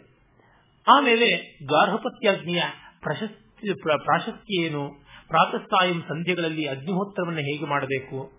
ಮತ್ತು ಚಾತುರ್ಮಾಸಿ ಯಜ್ಞಗಳು ಅಂತ ಬರ್ತವೆ, ಅವು ಮೂರು. ಅದು ವಸಂತದಲ್ಲಿ ಮಾಡುವಂತಹದ್ದು ಶರತ್ಕಾಲದಲ್ಲಿ ಮಾಡುವಂತಹದ್ದು ಹೇಮಂತದಲ್ಲಿ ಮಾಡುವಂತಹದ್ದು ಚೈತ್ರಿ ಮತ್ತು ಅಶ್ವಯುಜಿ ಅಗ್ರಹಾಯಿಣಿ. ಆ ಚಾತುರ್ಮಾಸ್ಯ ನಾಲ್ಕು ನಾಲ್ಕು ತಿಂಗಳಿಗೆ ಒಂದ್ಸರ್ತಿ ಮಾಡುವಂತದ್ದು ಅಂದ್ರೆ ಮೂರೇ ತಾನೇ ಆಗೋದು, ನಾಲ್ಕು ಮೂರಲೆ ಹನ್ನೆರಡು ವರ್ಷಕ್ಕೆ. ಆ ಚಾತುರ್ಮಾಸಿಯಷ್ಟಿಗಳ ಬಗ್ಗೆ ಬರುತ್ತೆ. ಮತ್ತೆ ವೈಶ್ವದೇವ ಮಾಡುವಂಥದ್ದು. ಅಂದ್ರೆ ಪ್ರತಿಯೊಬ್ಬ ಗೃಹಸ್ಥ ಕೂಡ ಭೋಜನಾಪೂರ್ವ ಮಾಡಬೇಕಾದ ಅಗ್ನಿಯ ಆರಾಧನೆ. ಅದನ್ನ ಕುರಿತು ಹೇಳ್ತಾರೆ. ಮತ್ತೆ ವರ್ಷಾಕಾಲದಲ್ಲಿ ಮಾಡುವಂತ ವರುಣ ಪ್ರಘತ ಅಂತ ವರುಣನಿಗೆ ಪ್ರೀತ್ಯರ್ಥವಾಗಿ ಮಾಡುವಂತ ಹೋಮ. ಮತ್ತು ರುದ್ರನಿಗೆ ಪ್ರೀತ್ಯರ್ಥವಾಗಿ ಶರತ್ಕಾಲದಲ್ಲಿ ಮಾಡುವಂತಹ ಸಾಕಮೇಧ ಅನ್ನುವಂತ ಮತ್ತೊಂದು ಹೋಮ. ಇವುಗಳ ವಿವರಗಳು ಬರ್ತದೆ. ಹೆಸರುಗಳು ಕೇಳಿ ಬೆಚ್ಚಿ ಬೀಳಬೇಕಾಗಿಲ್ಲ. ತಾತ್ಪರ್ಯ ಇಷ್ಟೇ. ಎಲ್ಲ ಕಾಲದಲ್ಲಿಯೂ ಭಗವಂತನನ್ನ ನೆನೆಯಬೇಕು. ಅದು ನೆನೆದದ್ದು ನಮಗೆ ತೃಪ್ತಿ ಆಗಬೇಕು, ಆಮೇಲೆ ದೇವರಿಗೆ ತೃಪ್ತಿ.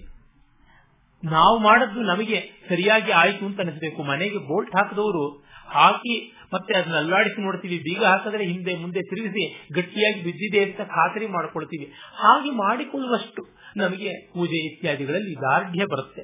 ಅದಕ್ಕಾಗಿ ನಾಲ್ಕನೇ ಅಧ್ಯಾಯದಲ್ಲಿ ಅಗ್ನಿಷ್ಠೋಮಾದಿಗಳಿಗೆ ಬೇಕಾದ ಋತ್ವಿಕ್ ಮತ್ತು ಯಜಮಾನರುಗಳ ವಿವರ ಮತ್ತು ಯಜ್ಞಶಾಲೆಗೆ ಪ್ರವೇಶ ಮಾಡುವಾಗ ಬಳಸುವ ಮಂತ್ರಗಳು ಬರುತ್ತೆ ಅಂದ್ರೆ ಯಜ್ಞಶಾಲೆಯಲ್ಲಿ ಪ್ರವೇಶ ಮಾಡುವಂತಹದ್ದೇ ಒಂದು ಸ್ವಾರಸ್ಯಕಾರಿಯಾದದ್ದು. ಅಗ್ನಿಗಳನ್ನು ಹೊತ್ತುಕೊಂಡು ಯಜಮಾನನಾದವನು ಆ ಯಜ್ಞಶಾಲೆಗೆ ತುಂಬಾ ಭಕ್ತಿಯಿಂದ, ಪ್ರೀತಿಯಿಂದ ಹೋಗ್ತಾನೆ. ಹಾಗೆ ಅವನು ಹೋಗುವಂತ ಪ್ರವೇಶ ಕಾಲದ ಮಂತ್ರಗಳನ್ನ ಇಲ್ಲಿ ಹೇಳ್ತಾರೆ. ಏ ದಮಗನ್ಮದೇ ವಯಜನಂ ಪ್ರತಿವ್ಯಾಯತ್ರ ದೇವಾಸೋ ಅಜುಷಂತ ವಿಶ್ವೇ. ಈಗ ನಾವು ಆ ಒಂದು ಮಂದಿರಕ್ಕೆ ಹೋಗೋಣ. ಅಲ್ಲಿ ದೇವತೆಗಳೆಲ್ಲ ಬರ್ತಾರೆ ಅಂತ ಹೇಳಿ ಆಪೋ ಅಸ್ಮಾನ್ ಮಾತರ ಶುಂಠ್ಯಂತು ಘೃತೇನೋ ಘೃತ ಪುನಂತು. ನೀರು ನಮ್ಮ ತಾಯಿ ಮತ್ತು ಘೃತ, ಮೊಸರು, ತುಪ್ಪ, ಅದು ನಮಗೆ ತುಂಬಾ ಪೂಜನೀಯವಾದದ್ದು. ಅದು ನಮಗೆ ಶುದ್ಧಿಯನ್ನು ಮಾಡುವಂಥದ್ದು. ಇವೆಲ್ಲ ನಮ್ಮನ್ನ ಒಳಿತಿನತ್ತ ನಡೆಸಲಿ ಅಂತ ಹೇಳಿ ಬರುತ್ತೆ. ಆಮೇಲೆ ಆ ದೀಕ್ಷೆಯ ವಿವರಗಳು ಬರ್ತವೆ. ಅಲ್ಲಿ ನೋಡಿ ಚಿತ್ಪತಿರ್ಮಾ ಪುನಾತು ವಾಕ್ಪತಿರ್ಮಾ ಪುನಾತು ದೇವೋ ಮಾ ಸವಿತಾ ಪುನಾತ್ ಪವಿತ್ರೇಣ ಸೂರ್ಯಸ್ಯ ರಶ್ಮಿಭಿ.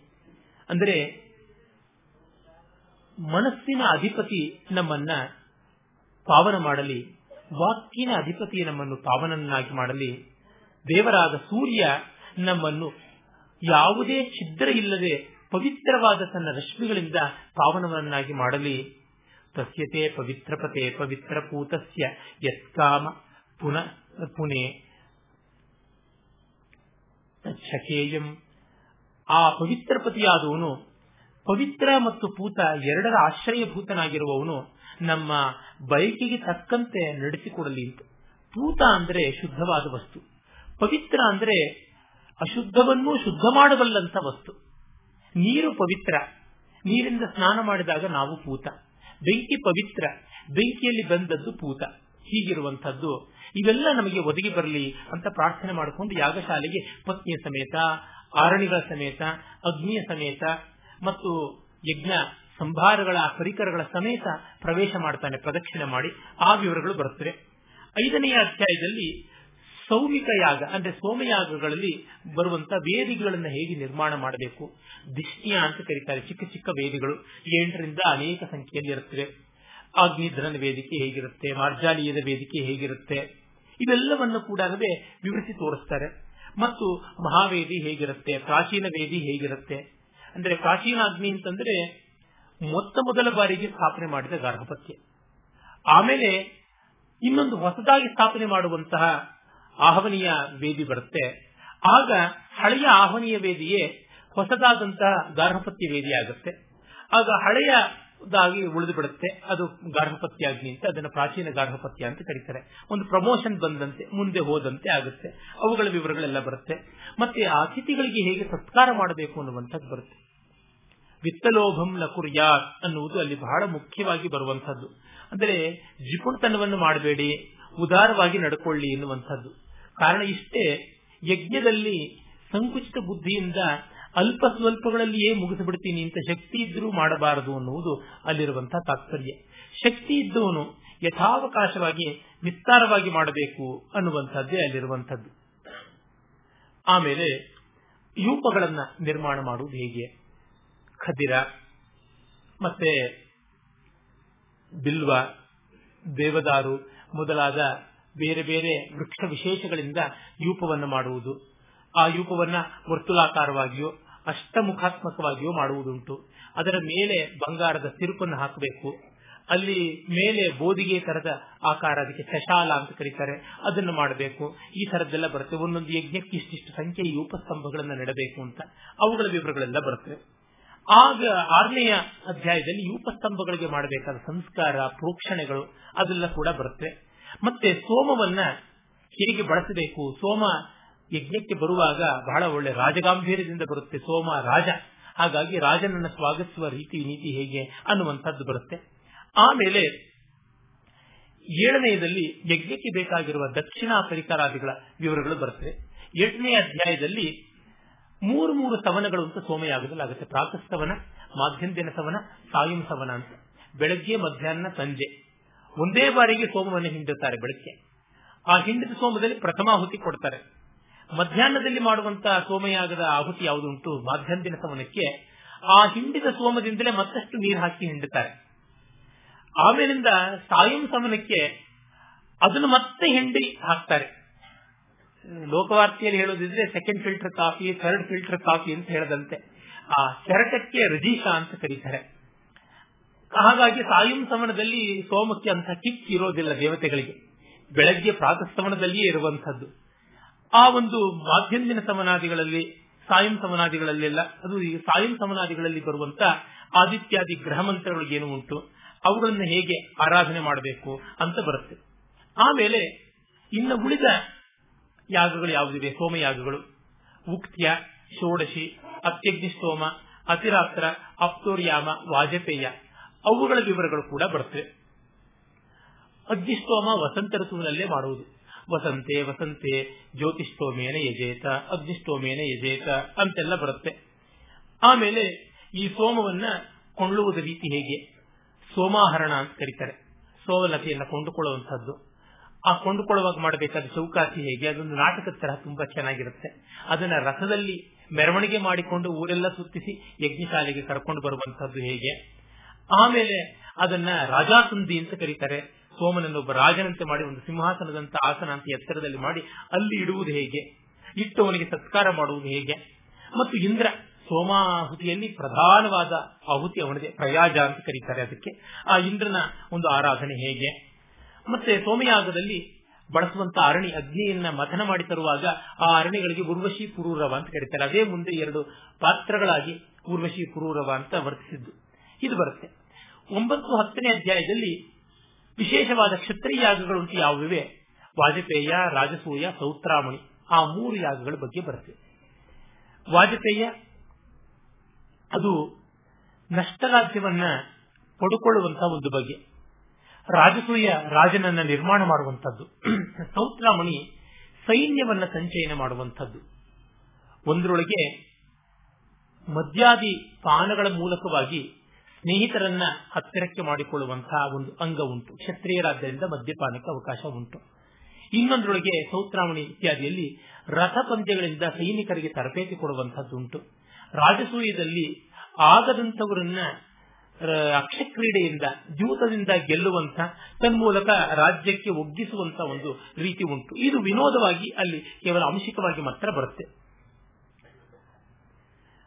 ಅಲ್ಲಿ ಹದಿನೇಳು ರಥಗಳ ಪಂದ್ಯ ಮಾಡಬೇಕು ಅಂತ ಹೇಳ್ಬಿಟ್ಟು ಬರುತ್ತೆ. ಇಪ್ಪತ್ತು ಅಕ್ಷರಗಳ ಎಸೆತ ಡೈಸ್ಲೆ twenty throws in two innings ಅದರೊಳಗೆ ಮಾಡಬೇಕಾದದ್ದು ಅಂತ ಬರುತ್ತೆ. ಮತ್ತೆ ಧ್ವಜಾರೋಹಣವನ್ನ ಯಜಮಾನ ಮಾಡ್ತಾನೆ. ಅಲ್ಲಿ ಒಂದು ಚಕ್ರ ಇರುತ್ತೆ, ಅದು ಚಕ್ರ ಸೂರ್ಯನ ಸಂಕೇತವಾಗಿರುತ್ತೆ ಅಂತ ಹೇಳ್ಬಿಟ್ಟು.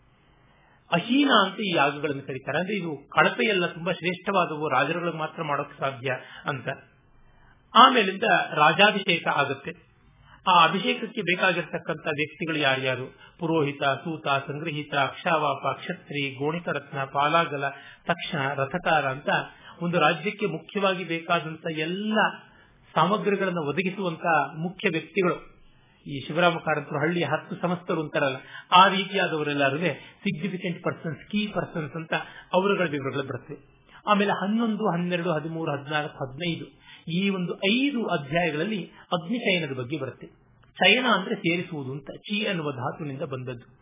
ಅಗ್ನಿಶಯನದಲ್ಲಿ ಅಗ್ನಿಯನ್ನ ಒಂದು ಮಹಾ ವೇದಿಕೆಯ ಮೇಲೆ ಸ್ಥಾಪನೆ ಮಾಡ್ತಾರೆ. ಎಲ್ಲ ಕಡೆಯಲ್ಲೂ ವೇದಿಕೆ ಇರುತ್ತೆ, ಅದು ಇದು ದೊಡ್ಡ ವೇದಿಕೆ. ಇದನ್ನ ರಥಚಕ್ರದ ಆಕಾರದಲ್ಲಿಯೋ ಶೇನ ಹಾರಾಡುವ ಗರುಡನ ಆಕಾರದಲ್ಲಿಯೋ, ಅಥವಾ ಸ್ಮಶಾನ ಚಿತ್ ಅಂತ ಹೇಳ್ಬಿಟ್ಟಿದ್ರೆ ಒಂದು ಮಲಗಿಸಿದ ಪಿರಮಿಡ್ ಅಂತ ಆಕಾರದಲ್ಲಿಯೋ ಮಾಡುವಂತಹದ್ದೆಲ್ಲ ಆಗುತ್ತೆ. ಹಾಗೆ ಇಟ್ಟಿಗೆಗಳನ್ನು ಜೋಡಿಸುವುದು. ಆ ಒಂದು ಜೋಡಿಸುವ ಕಾರಣ ಇದಕ್ಕೆ ಚಯನ ಅಂತ ಬಂತು. ಆ ಚಯನೆಯಾಗದ ರೀತಿಗಳು ಬರ್ತವೆ. ಇಟ್ಟಿಗೆ ನಿರ್ಮಾಣದಿಂದ ಮೊದಲುಗೊಂಡು ಏನೆಲ್ಲ ಮಾಡಬೇಕು ಅಂತ ಬರುತ್ತೆ. ಶುಕ್ಲಜುರ್ವೇದದ ಪ್ರಕಾರ ಹತ್ತು ಸಾವಿರದ ಎಂಟುನೂರು ಇಟ್ಟಿಗೆಗಳ ಮಹಾವೇದಿ ನಿರ್ಮಾಣವಾಗುತ್ತೆ ಐದು ಪದರಗಳಲ್ಲಿ.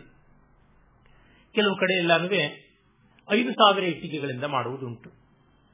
ಇದು ಎರಡು ಪಟ್ಟಿಂದು ಮಾಡುವುದುಂಟು. ಅದು ಬೇರೆ ಬೇರೆ ಡಿಸೈನ್ಸ್ ಉಂಟು. ಒಂದೊಂದು ಪದರಕ್ಕೆ ಒಂದೊಂದು ರೀತಿಯಾಗಿ ಇಟ್ಟಿಗೆಯನ್ನು ಜೋಡಿಸುವುದು. ಯಾಕೆ ಅಂದ್ರೆ ಒಂದೇ ರೀತಿ ಇಟ್ಟಿಗೆಯನ್ನು ಜೋಡಿಸಿದ್ರೆ ಕುಸ್ತು ಬಿದ್ದು ಬಿಡುತ್ತೆ. ಅದಕ್ಕೆ ಬಾಂಡಿಂಗ್ ಅಂತ ಕರೀತಾರೆ ಸಿವಿಲ್ ಇಂಜಿನಿಯರಿಂಗ್ ಅಲ್ಲಿ. ಅದನ್ನ ಬ್ರಿಕ್ ಬಾಂಡಿಂಗ್ ಅಂತ. ಬೇರೆ ಬೇರೆ ರೀತಿಯಾದಂತದ್ದು English bonding French bonding Flemish bonding ಅಂತೆಲ್ಲ ಉಂಟು. ಇಟ್ಟಿಗೆಯನ್ನು ಜೋಡಿಸುವಂತಹ ರೀತಿಯಲ್ಲಿ. ಹಾಗೆ ಇಲ್ಲಿ ಕೂಡ ಅವುಗಳನ್ನು ಜೋಡಿಸ್ತಾರೆ. ಜೋಡಿಸುವುದಕ್ಕೂ ಒಂದೊಂದು ಇಟ್ಟಿಗೆ ಇಡೋದಕ್ಕೂ ಮಂತ್ರಗಳು ಉಂಟು. ಒಂದೊಂದು ಇಟ್ಟಿಗೆಯನ್ನು ಸ್ಪೆಷಲ್ ಕೋಡ್ ಇಟ್ಕೊಂಡು ಸುಣ್ಣದ ಬೊಟ್ಟುಗಳಲ್ಲಿ ಚುಕ್ಕಿಗಳಿಟ್ಟು ಮಾಡ್ತಾರೆ. ಅದು ತಪ್ಪು ಹೋಗಬಾರದು ಅಂತ. ಸುಮಾರು ಏಳೆಂಟು ಬಗೆಯ ಇಟ್ಟಿಗೆಗಳ ಸೈಜ್ಗಳು ಬರ್ತವೆ. ತ್ರಿಕೋನಗಳ ಬೇರೆ ಬೇರೆಯ ರೀತಿಗಳಾಗಿರ್ತವೆ. ಅವುಗಳದೆಲ್ಲ ವಿವರಗಳು ಬರ್ತವೆ. ಮತ್ತೆ ಒಂದೊಂದು ದಿವಸ ಒಂದೊಂದು ಲೇಯರ್ಸ್ ತರ ಹಾಕ್ತಾರೆ. ಒಂದೊಂದು ಪದರ ಐದು ದಿವಸ ಹಾಕುವಂತದ್ದಾಗುತ್ತೆ ಆ ವಿವರಗಳು ಬರ್ತವೆ. ಈ ಇಟ್ಟಿಗೆಯನ್ನು ಇಡುವಾಗಲೇನೆ ಶತರುದ್ರೀಯವನ್ನ ಬಳಸುವಂಥದ್ದು. ಹದಿನಾರನೇ ಅಧ್ಯಾಯ ಪೂರ್ತಿ ರುದ್ರಾಧ್ಯಾಯ ಅಂತ ನಾವು ಏನ್ ಹೇಳ್ತೀವಿ? ಅದು ಈ ರುದ್ರ ನಮಕಾಧ್ಯಾಯ. ಆಮೇಲೆ ಚಮಕಾಧ್ಯಾಯ ಬರುತ್ತೆ. ಹದಿನೆಂಟನೇ ಅಧ್ಯಾಯದಲ್ಲಿ ಈ ಚಮಕದ ವಿವರಗಳೆಲ್ಲ ಕೂಡ ಸಾಕಷ್ಟು ಬರುತ್ತೆ. ಹದಿನೇಳನೇ ಅಧ್ಯಾಯದಲ್ಲಿ ಚಿತ್ಯ ಪರಿಷೇಕಂ ಅಂತ ಆ ಒಂದು ವೇದಿಕೆಯನ್ನು ನಿರ್ಮಾಣ ಮಾಡಿ ಅಲ್ಲಿಗಲ್ಲಿಗೆ ಅದನ್ನ ಪೂರ್ಣ ಮಾಡಿ ಅದಕ್ಕೊಂದು ಜಲಾಭಿಷೇಚನ ಮಾಡ್ತಾರೆ. ಆಮೇಲೆ ಅದರಲ್ಲಿಯೇ ಒಂದು ಸಣ್ಣ ಸಣ್ಣ ಹೋಮ ಮಾಡಿ ಆಹುತಿಯನ್ನು ಕೊಡ್ತಾರೆ. ಮತ್ತೆ ಕೊನೆಯ ಒಂದು ಇಟ್ಟಿಗೆಯನ್ನ ಇಟ್ಟಾಗ ಅದು ಕನ್ಕ್ಲೂಡ್ ಆಯಿತು ಅಂದ ತಕ್ಷಣವೇನೆ ಕಟ್ಟ ಕಡೆ ಇಟ್ಟಿಗೆನ ಐದನೇ ಲೇಯರ್ನ ಕಡೆ ಇಟ್ಟಿಗೆ ಇಟ್ಟಾಗ ವಸೋರ್ಧಾರ ಆ ಒಂದು ಮಂತ್ರಗಳನ್ನು ಹೇಳಿಬಿಟ್ಟಿದ್ನು ಆಗ ರುದ್ರಾವಿರ್ಭಾವ ಆಗುತ್ತೆ. ಆ ರುದ್ರ ಹಸಿದಿರುವ ಎಳೆಯ ಕರು ತರ ಇರ್ತಾನೆ ಅಂತ ಅವನಿಗೆ ಅಜಾಕ್ಷೀರವನ್ನ ಮೇಕೆ ಹಾಲನ್ನ ಆಹುತಿ ಕೊಡುವಂತದ್ದಾಗುತ್ತೆ ಆ ಸಂದರ್ಭದಲ್ಲಿಯೇ ಈ ಚಮಕ ಮಂತ್ರಗಳನ್ನೆಲ್ಲ ಹೇಳ್ತಾರೆ ಸಾಮಾನ್ಯವಾಗಿ ವಸೋರ್ಧಾರಾಗಿ ಬಳಸುವಂತಹ ಚಮಕ ಮಂತ್ರಗಳೆಲ್ಲ ಆಗ ಬರುವಂತದ್ದಾಗಿದೆ ಹೀಗೆ ಅದು ಉಂಟು. ಅದೇ ಹದಿನೆಂಟನೇ ಅಧ್ಯಾಯದಲ್ಲಿ ವಸೋದ್ಧಾರ ಮಂತ್ರಗಳು ಬರ್ತವೆ. ಆಮೇಲೆ ಅಲ್ಲಿ ಸೌತ್ರಾಮಣಿಯ ಮಂತ್ರಗಳು ಕೂಡ ಉಂಟು. ಸುತ್ರಾಮ ಅಂದ್ರೆ ಇಂದ್ರ. ಇಂದ್ರನ ಪ್ರೀತ್ಯರ್ಥವಾಗಿ ಮಾಡಿ ಸೈನ್ಯ ಸಂಗ್ರಹ ಮಾಡಿಕೊಳ್ಳುವಂಥದ್ದು ಸೌತ್ರಾವಣಿ ಅಲ್ಲಿ ಇಂದ್ರ ಸೋಮಪಾನವನ್ನ ಅಧಿಕವಾಗಿ ಮಾಡಿ ಅಸ್ವಸ್ಥನಾದಾಗ ಅಶ್ವಿನಿ ದೇವತೆಗಳು ಸರಸ್ವತಿಯ ಸಹಾಯದಿಂದ ಹೇಗೆ ಚಿಕಿತ್ಸೆ ಮಾಡಿದ್ರು ಅನ್ನುವಂಥದ್ದು ವಿವರ ಬರುತ್ತೆ. ಹಾಗಾಗಿ ಸೋಮ ಕುಳಿತರೆ ಕೆಟ್ಟು ಸುರಿಯಾಗುತ್ತೆ ಅಂತ ಸುರಿಯನ್ನ ದೇವತೆಗಳಿಗೆ ಆಹುತಿ ಕೊಡಬಾರದು. ಸೋಮ ಊರ್ಜಸ್ವಿಯಾಗಿದ್ದಾಗ ಕೊಡಬೇಕೆ ಹೊರತುನಿವೆ. ಅದು ಪೂತಿಲ್ಲ. ಅಂದ್ರೆ ಪರ್ಮೆಂಟ್ ಆದ್ಮೇಲೆ ಮಾಡಬಾರದು ಅನ್ನುವಂಥದ್ದೆಲ್ಲ ಆಗುತ್ತೆ.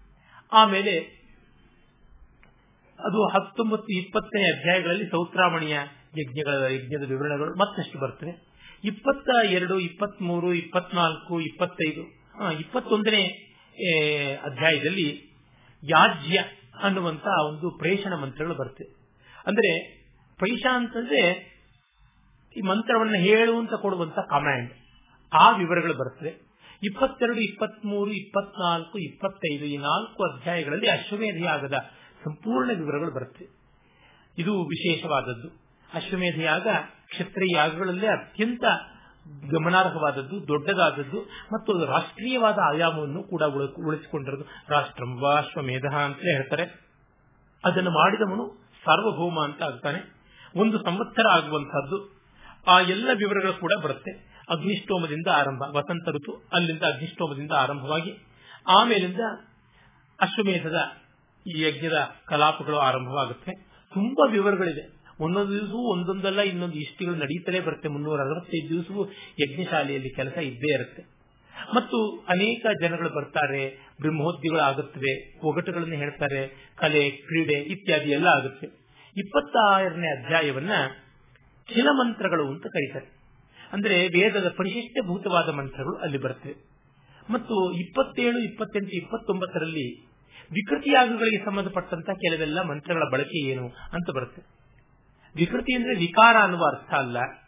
ವಿಕೃತಿ ಅಂತಂದ್ರೆ ಅಪ್ಲೈಡ್ ಅನ್ನುವಂತ ಅರ್ಥ, ಎಕ್ಸ್ಟೆಂಡೆಡ್ ಅನ್ನುವಂತ ಅರ್ಥ ವಿಸ್ತೃತಗೊಂಡಂತದ್ದು ಅಂತ. ಮೂವತ್ತನೇ ಅಧ್ಯಾಯದಲ್ಲಿ ಪುರುಷ ಮೇಧ ಬರುತ್ತೆ. ಈ ಪುರುಷ ಮೇಧ ತುಂಬಾ ದೊಡ್ಡ ಆಕ್ಷೇಪಗಳಿಗೆ ತುತ್ತಾಗಿದೆ. ಇದು ನರಬಲಿಯನ್ನ ಸಂಕೇತ ಮಾಡುತ್ತೆ ಅಂತ. ಮಾನವ ಅದೊಂದು ಕಾಲದಲ್ಲಿ ನರಭಕ್ಷಕನು ಆಗಿದ್ದಿರಬಹುದೋ ಏನೋ ಗೊತ್ತಿಲ್ಲ. ಆದರೆ ವೇದದಲ್ಲಿ ಮಾತ್ರ ಹಾಗಲ್ಲ ಇರುವುದು. ಇಡೀ ವಿಶ್ವವನ್ನ ಹೇಗೆ ತಾನು ಕಂಡು ತನ್ನೊಳಗೆ ಗುರುತಿಸಿಕೊಳ್ಳಬೇಕು ಅನ್ನುವಂತಹ ತಪನೆ ಇಲ್ಲಿ ಕಂಡು ಬರುತ್ತೆ. ಕೇವಲ ನನ್ನೊಳಗೆ ನನ್ನ ಎಲ್ಲ ಜಗತ್ತನ್ನು ಕಾಣು ಅಂತಂದ್ರೆ ಆಗೋಲ್ಲ. ಜಗತ್ತಿನ ಪ್ರಾತಿನಿಧಿಕವಾದ ರೂಪಗಳನ್ನು ತಂದು ಇಡಬೇಕಾಗುತ್ತೆ. ಅದಕ್ಕಾಗಿ ಇಲ್ಲಿ ನೂರ ಎಂಬತ್ನಾಲ್ಕು ಬಗೆಯ ವ್ಯಕ್ತಿಗಳನ್ನ ಕರ್ಕೊಂಡು ಬರಬೇಕು ಅಂತ. ಅಷ್ಟು ಜನನು ಬಲಿ ಕೊಡ್ತಾ ಇದ್ರು ಅಂತ ಕೆಲವರು ಹೇಳ್ತಾರೆ. ಅಷ್ಟು ಜನನ ಬಲಿ ಕೊಡೋದಕ್ಕೆ ಯಾವ ಕಾಲದಲ್ಲೂ ಸಾಧ್ಯ ಆಗೋದಿಲ್ಲ. ನೂರ ಎಂಬತ್ನಾಲ್ಕು ಬಗೆಯ ಪ್ರೊಫೆಷನ್ಸ್ ಇತ್ತದ್ದು ಅಂತ ಗೊತ್ತಾಗುತ್ತೆ.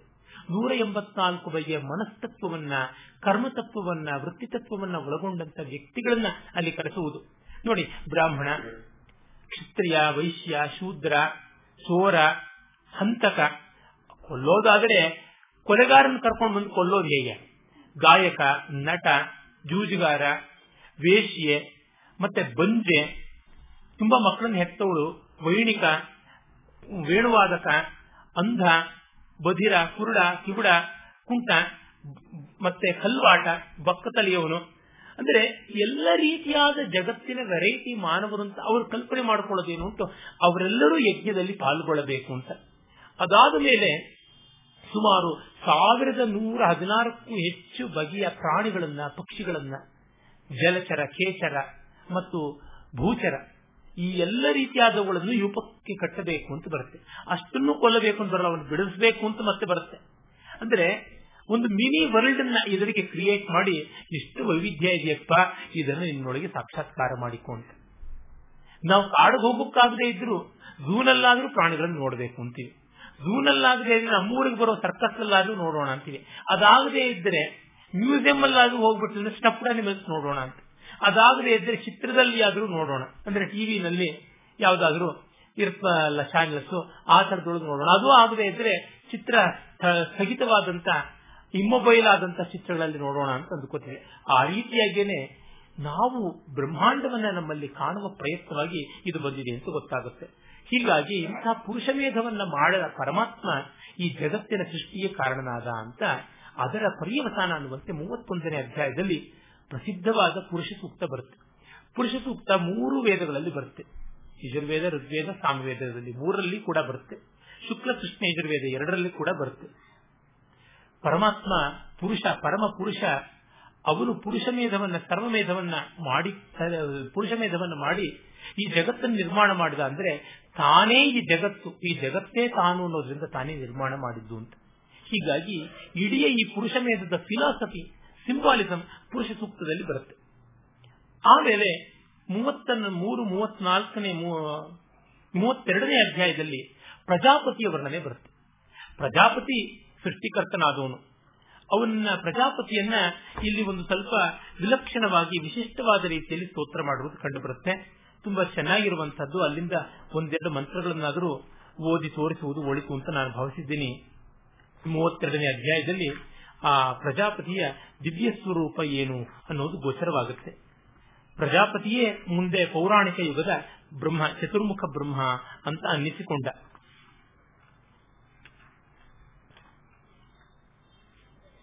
ಅಲ್ಲಿ ನೋಡಿ ಯೇಷೋಹ ದೇವ, ಪ್ರದಿಶೋನು, ಸರ್ವಾ ಪೂರ್ವೋಹ ಜಾತಃ ಸೌ ಗರ್ಭೆ ಅಂತಃ, ಸಯೇವ ಜಾತಃ ಸ ಜನಿಷ್ಯಮಾಣ ಪ್ರತ್ಯಂಗ್ಯ ನಾಸ್ತಿಷ್ಠತಿ ಸರ್ವತೋಮುಖ ಈ ದೇವರೇ ಎಲ್ಲವೂ ಆಗಿದ್ದಾನೆ. ಮೊದಲು ಹುಟ್ಟಿದವನು ಇವನೇ. ಕೊನೆಯಲ್ಲಿ ಗರ್ಭದೊಳಗೆ ನಿಂತಿರುವವನು ಅವನೇ. ಅವನು ಹುಟ್ಟಿದವನು ಹುಟ್ಟಬೇಕಾದವನು. ಅವನ ಒಳಗೆ ಜನರೆಲ್ಲ ಇದ್ದಾರೆ. ಅವನು ಎಲ್ಲರೊಳಗೆ ಇದ್ದಾನೆ. ಅಂತ ಹೀಗೆ ಹೇಳುವ ಮೂಲಕ ಆ ಪರತತ್ವದ ಸ್ವರೂಪ ಎಷ್ಟು ಸಂಕೀರ್ಣವಾದದ್ದು ಅಂತ ಬರುತ್ತೆ. ಮತ್ತೆ ಮೇಧಾಂ ಮೇ ವರುಣೋ ದದಾತು ಮೇಧಾಮಗ್ನಿ ಪ್ರಜಾಪತಿ ಮೇಧಾಮಿಂದ್ರಶ್ಚ ವಾಯುಶ್ಚ ಮೇಧಾಂ ಧಾತ ದದಾತು ಮೇ ಸ್ವಾಹ. ನಾನು ಶುಕ್ಲಯಜುರ್ವೇದ ಸ್ವರದಿಂದ ಓದ್ತಾ ಇಲ್ಲ. ನನಗೆ ಶುಕ್ಲಯಜುರ್ವೇದ ಪಾಠಕ್ರಮ ಸರಿಯಾಗಿಲ್ಲ. ನಾನು ಕೃಷ್ಣಯಜುರ್ವೇದ ಪಾಠಕ್ರಮ ಮಾಡುವವನು. ಹಾಗಾಗಿ ಸಸ್ವರವಾಗಿ ಅದನ್ನು ಹೇಳ್ತಾ ಇಲ್ಲ. ಕೇವಲ ಛಂದೋಗತಿಯನ್ನು ಅನುಸರಿಸಿ ಈಗ ಅನುಷ್ಠುಪ್ ಛಂದಸ್ ಪ್ರಾಯಿಕವಾಗಿ ಅದನ್ನು ಹೇಳ್ತಾ ಇದ್ದೀನಿ. ಇದಮ್ಮೆ ಬ್ರಹ್ಮಚ ಕ್ಷತ್ರಂಚೋಭೆ ಶ್ರೇಯಮಶ್ನುತಾಂ ವೈ ದೇವಾ ದದತು ಶ್ರೇಯಮುತ್ತಮಾಂ ತಸ್ಯೈ. ತೇ ಸ್ವಾಹ. ನನಗೆ ವರುಣ, ಅಗ್ನಿ, ಪ್ರಜಾಪತಿ, ಇಂದ್ರ, ವಾಯುಗಳು ಮೇಧಸ್ಸನ್ನು ಕೊಡಲಿ, ಪ್ರಜ್ಞಾವಂತಿಕೆಯನ್ನು ಕೊಡಲಿ. ಹಾಗೆ ಬ್ರಹ್ಮ, ಕ್ಷತ್ರ ಒಟ್ಟಿಗೆ ಇದ್ದು ಸೌಭಾಗ್ಯವನ್ನ, ಅಭ್ಯುದಯವನ್ನ ಕೊಡಲಿ ಅಂತ ನಾನು ಆಹುತಿಯನ್ನು ಕೊಡ್ತಾ ಇದ್ದೀನಿ ಅಂತ. ಮತ್ತೆ ಮತ್ತೆ the body and the mind ಅಂತ ಯಾವುದಿದೆ? ಮನೋಬುದ್ಧಿಗಳ ದೇಹದ ಸಮಾರ, ಸಮಾಹಾರ ಫ್ಲೆಶ್ ಅಂಡ್ ಇಂಟೆಲೆಕ್ಟ್ ಇವುಗಳ ಸಂಯೋಗವನ್ನ, ಬ್ರಾಹ್ಮಕ್ಷಾತ್ರ ಸಮಾಹಾರವನ್ನ ವೇದ ಹೇಳ್ತಾ ಇರುವುದು ಕಾಣಿಸುತ್ತೆ. ಅದಾದ ಮೇಲೆ ಮೂವತ್ತ್ ಮೂರು ಮೂವತ್ನಾಲ್ಕನೇ ಅಧ್ಯಾಯದಲ್ಲಿ ಸರ್ವಮೇಧದ ಮಂತ್ರಗಳು ಬರುತ್ತೆ ಸರ್ವಮೇಧ ಅಂತಂದ್ರೆ ಏನು? ಎಲ್ಲ ಯಜ್ಞಗಳಿಗಿಂತ ಇದು ಶ್ರೇಷ್ಠ. ಯಜ್ಞಾನಾಂ ಯಜ್ಞ. ಪರತರೋ ಯಜ್ಞ ಅಂತ ಬರುತ್ತೆ. ಏನಿದ್ರ ಅರ್ಥ? ಸರ್ವಮೇಧದಲ್ಲಿ ತಾನು ತನ್ನ ಸರ್ವಸ್ವವನ್ನು ಸಮರ್ಪಣೆ ಮಾಡಬೇಕು ಅಂತ. ಇನ್ನ ನಾನು ಕರ್ಮಕಾಂಡಕ್ಕೆ ಬರುವುದಿಲ್ಲ ಅಂತ ಎಲ್ಲವನ್ನ ಬಿಟ್ಟು ಅವನು ವಾನಪ್ರಸ್ಥನಾಗಿ ಸನ್ಯಾಸಕ್ಕೆ ಹೊರಟೋಗ್ಬಿಡ್ತಾನೆ ಅಂದರೆ ತನ್ನ ಮೆಟೀರಿಯಲ್ ಬಿಲಾಂಗಿಂಗ್ಸ್ ಎಲ್ಲ ಬಿಡ್ತಾನೆ. ಕರ್ಮದ ಪರಿಪಾಕ ಇಲ್ಲಿದೆ. ಇದನ್ನು ನಾವು ತಿಳ್ಕೊಳ್ಳದೆ ಇದು ಕರ್ಮವೇದ, ಇದು ಪ್ರಯೋಜನವಿಲ್ಲದ್ದು, ಇದರಲ್ಲ ಅಧ್ಯಾತ್ಮ ಇಲ್ಲ ಅಂತ ಆಕ್ಷೇಪ ಮಾಡೋದ್ರೊಳಗೆ ಏನೇನೂ ಅರ್ಥ ಕಾಣೋದಿಲ್ಲ. ಕ್ರಮಕ್ರಮವಾಗಿ ನೋಡಿ ನಿತ್ಯ ನಿತ್ಯ ಮಾಡುವ ಹೋಮದಿಂದ ಎಲ್ಲವನ್ನ ಬಿಡುವವರೆಗೆ ಬರತಕ್ಕಂಥದ್ದು. ಏನ ತ್ಯಜಸಿ ತತ್ಯಜ ಅನ್ನುವ ಯೋಗ ವಾಸಿಷ್ಠದ ಮಾತಿಲ್ಲಿ ಸಾರ್ಥಕವಾಗುತ್ತೆ. ಯಾವುದರಿಂದ ಎಲ್ಲವನ್ನ ಬಿಡ್ತಾ ಇದೆಯೋ ಅದನ್ನೇ ನೀನು ಬಿಡಬೇಕಾಗುತ್ತದೆ ಅನ್ನುವಂಥದ್ದು. ಆಮೇಲೆ ಯಜಮಾನ ತನ್ನ ಮನೆಯನ್ನು ಬಿಡ್ತಾನೆ. ಮುಂದೆ ತನ್ನ ಶರೀರದ ಭಾವವನ್ನು ಬಿಡ್ತಾನೆ. ನಾನು ಬೇರೆ, ಈ ಶರೀರ ಬೇರೆ ಎನ್ನುವ ದೇಹ ಬೇರೆ. ಆತ್ಮಾಹಂ ನ ದೇಹೋಹಂ ಅನ್ನುವ ಭಾವಕ್ಕೆ ಬರ್ತಾನೆ ಅಂತ. ಮತ್ತು ಮೂವತ್ನಾಲ್ಕನೇ ಅಧ್ಯಾಯದಲ್ಲಿ ಕೊನೆಯ ಮೊದಲಿಗೆ ಬರುವಂತಹ ಮಂತ್ರಗಳು. ಅಂದರೆ ಈ ಒಂದು ಸರ್ವವೇದ ಅಂತ ಯಾವುದಿದೆ, ಅದರ ಪೀಠಿಕೆ ರೂಪವಾಗಿ ಬರುವಂತದ್ದು ಶಿವಸಂಕಲ್ಪ, ಶಿವಸಂಕಲ್ಪದ ಮಂತ್ರಗಳು ಅಂತ ವಿಶಿಷ್ಟವಾಗಿದೆ. ಆರು ಮಂತ್ರ ತನ್ನೇ ಶಿವ ಸಂಕಲ್ಪಮಸ್ತು ಅಂತ ಬರುತ್ತೆ. ಅದನ್ನು ಮುಂದೆ ನಾನು ಹೇಳ್ತೀನಿ. ಇದು ನನ್ನ ಸಂಕಲ್ಪ ಶುದ್ಧಿಯಾಗಲಿ ಸಾಮಾನ್ಯ ನಾವು ಯಜ್ಞ ಮಾಡುವಾಗ, ಕರ್ಮಕಾಂಡಕ್ಕೆ ತೊಡಗಿದಾಗ, ಕಾಮ್ಯದಿಂದ ಮಾಡ್ತೀವಿ. ನನಗೆ ಈ ಬಯಕೆ ಬೇಕು ಅನ್ನುವ ಸಂಕಲ್ಪದಿಂದ. ನನ್ನ ಸಂಕಲ್ಪವೇ ಮಂಗಳಮಯವಾಗಲಿ. ಇಡೀ ಲೋಕಕ್ಕೆ ಮಂಗಳವನ್ನು ಉಂಟು ಮಾಡುವಂತೆ ಆಗಲಿ ಇನ್ನು ಮೂವತ್ತೈದನೆಯ ಅಧ್ಯಾಯದಲ್ಲಿ ಪಿತೃಮೇಧ, ಅಂದರೆ ಪಿತೃಯಜ್ಞದ ಮುಖಗಳು ಬರುತ್ತವೆ. ಅದು ವಿಶೇಷವಾಗಿ ಔರ್ಧದೇಹಿಕ ಕರ್ಮ ಅಂತ ಯಾವುದನ್ನು ಹೇಳ್ತಾರೆ. ಅದು ಅಂದರೆ ಈ ಪ್ರೇತ ಸಂಸ್ಕಾರ, ಅದು ಬರ್ತದೆ ಉತ್ತರ ಕ್ರಿಯೆಗಳದು. ಅದು ಹೆಚ್ಚಾಗಿ ಋಗ್ವೇದದಲ್ಲಿ ಬರೆದಂತ ಮೃತ್ಯು ಸೂಕ್ತ ಪ್ರೇತ ಸೂಕ್ತ ಯಮ ಸೂಕ್ತ ಅವುಗಳಿಂದಲೇ ತೆಗೆದುಕೊಂಡು ಹೋದಂತದ್ದು ಮೂವತ್ತಾರನೇ ಅಧ್ಯಾಯದಲ್ಲಿ ಪ್ರಧಾನವಾಗಿ ಶಾಂತಿ ಮಂತ್ರಗಳು ಬರುತ್ತವೆ ಅವುಗಳಿಗೆ ಕರ್ಮಕಾಂಡದ ವಿನಿಯೋಗವಿಲ್ಲ, ಜಪ, ಧ್ಯಾನಕ್ಕಾಗಿ ಬಳಕೆ ಆಗುತ್ತವೆ ಮತ್ತು ಮೂವತ್ತ ಏಳು ಮೂವತ್ತೆಂಟು, ಮೂವತ್ತೊಂಬತ್ತು ಈ ಮೂರು ಅಧ್ಯಾಯಗಳು ಯಾವುವಿವೆ ಇವು ಸೇರಿ ಪ್ರವರ್ಗ್ಯ ಅಂತ. ಪ್ರವರ್ಗ್ಯ ಸೋಮಯಾಗದಲ್ಲಿ ಬರುವಂತ ಒಂದು ವಿಶೇಷ. ಇಲ್ಲಿ ಒಂದು ವಿಶೇಷವಾದ ಪ್ರಕ್ರಿಯೆ ಉಂಟು. ಮಣ್ಣಿನ ಪಾತ್ರೆಯನ್ನ ಸೂರ್ಯನ ಸಂಕೇತವಾಗಿ ಮಾಡಿ ಯಾಗಾಗ್ನಿಯಲ್ಲಿ ಕೆಂಪಗೆ ಕಾಯಿಸ್ತಾರೆ. ಒಳ್ಳೆ ಟೆರಕೋಟ ಪ್ರಾಡಕ್ಟ್ ಬರುವಂತಹದ್ದು ಅದು ಸೂರ್ಯ ಬಿಂಬ ಅನ್ನುವಂತೆ ಅದನ್ನ ಸಾಮಾನ್ಯವಾಗಿ ತುಂಬಾ ಎತ್ತರ ಇರೋದಿಲ್ಲ. ಅಗಲ ಜಾಸ್ತಿ ಇರುತ್ತೆ. ಈ ಕಾಲದ ಫ್ಯಾಷನ್ ಬೌಲ್ಸ್ ಎಲ್ಲ ಬರುತ್ತಲ್ಲ, ಆ ರೀತಿಯಾದಂತಹದ್ದಾಗಿರುತ್ತೆ ಹಳೆ ಕಾಲದಲ್ಲಿ ಕೂಡ ಅದು ತುಂಬಾ ಬಳಕೆಯಲ್ಲಿ ಇದ್ದದ್ದೇನೆ. ಅದು ಅಗಲವಾಗಿ ತಳ ಇದ್ದು ದೊಡ್ಡ ಬಾಯಿ ಇರುತ್ತೆ. ಆ ಪಕ್ಕದಲ್ಲಿ ಈ ವಜ್ರಾಕಾರದಲ್ಲಿ ಹೀಗೆ ಬರುತ್ತೆ, ಈ ರೀತಿಯಾದಂತಹ ಆಕಾರ ಇರುವಂತದ್ದಾಗಿರುತ್ತೆ ಉದ್ದಕ್ಕಿಂತ ಅಗಲವೇ ಜಾಸ್ತಿ ಇರುತ್ತೆ. ಅಂತಹ ಒಂದು ಪಾತ್ರ, ಪ್ರವರ್ಗ್ಯ ಪಾತ್ರ ಅಂತಾನೆ ಕರೀತಾರೆ. ಅದು ಸೂರ್ಯನ ಸಂಕೇತವಾಗಿ ಕೆಂಪಗೆ ಕಾಯುತ್ತೆ. ಆಮೇಲೆ ಅದಕ್ಕೆ ಹಾಲನ್ನು ಹಾಕ್ತಾರೆ. ಅದು ಅಜಾಕ್ಷೀರವನ್ನು ಹಾಕಬೇಕು ಅಂತ. ಅಂದರೆ ಮೇಕೆಯ ಹಾಲನ್ನು ಹಾಕಿ ಕಾಯಿಸ್ತಾರೆ. ಅಶ್ವಿನಿ ದೇವತೆಗಳಿಗೆ ಆಹುತಿ ಕೊಡೋದಕ್ಕೆ. ಆ ಕಾದ ಹಾಲು ಯಾವುದುಂಟು? ಅದಕ್ಕೆ ತುಪ್ಪವನ್ನ ಸೇರಿಸ್ತಾರೆ. ಆಗ ಕಾದ ತುಪ್ಪ ಅದನ್ನ ಹಾರಿ ಹೊರಕ್ಕೆ ಬರುತ್ತಲ್ಲ, ಆಗ ಇಡೀ ಅಗ್ನಿ ಜ್ವಾಲೆ ಎತ್ತರಕ್ಕೆ ವ್ಯಾಪಿಸಿಕೊಳ್ಳುತ್ತೆ. ಹಾಗೆ ವ್ಯಾಪಿಸಿಕೊಂಡಂತ ಅಗ್ನಿ ಜ್ವಾಲೆ ಅಶ್ವಿನಿ ದೇವತೆಗಳ ಪ್ರೀತ್ಯರ್ಥವಾಗಿ ಇರುವಂತಹದ್ದು ಅಂತ. ಅಂದರೆ ಅಲ್ಲಿ ಬರುವ ತಾತ್ಪರ್ಯ ಇಷ್ಟೇ, ಗವ್ಯದ ಪೂರ್ವ ರೂಪವಾದದ್ದು ಕ್ಷೀರವಾದರೆ ಕಡೆಯ ರೂಪವಾದದ್ದು ಅಜ್ಯ ಅಂದ್ರೆ ಹಾಲು, ತುಪ್ಪ ಎರಡು ತುದಿ, ಮಧ್ಯದಲ್ಲಿ ಮೊಸರು, ಬೆಣ್ಣೆ ಎಲ್ಲ ಇರತಕ್ಕಂಥದ್ದು.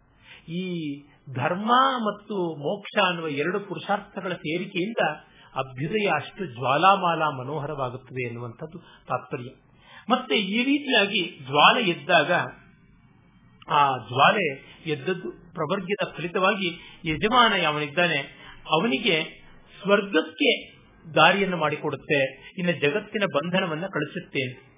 ಈ ಪ್ರವರ್ಗ್ಯ ಆದ ಮೇಲಿಂದ ಯಾಗ ಪಾತ್ರೆಗಳನ್ನೆಲ್ಲ ಸೇರಿಸಿ ಒಂದು ಮನುಷ್ಯನ ಆಕಾರ ಮಾಡ್ತಾರೆ. ಅದರ ವಿವರಗಳು ಶತಪಥ ಬ್ರಾಹ್ಮಣದಲ್ಲಿ ಐತರೆಯ ತೈತರಿಯ ಬ್ರಾಹ್ಮಣಗಳಲ್ಲಿ ತುಂಬಾ ಚೆನ್ನಾಗಿ ಬರುತ್ತೆ. ಸುಮಾರು ತೊಂಬತ್ತು ನೂರು ಬಗೆಯ ಪಾತ್ರಗಳು ಉಂಟು ಯಜ್ಞ ಪಾತ್ರಗಳು.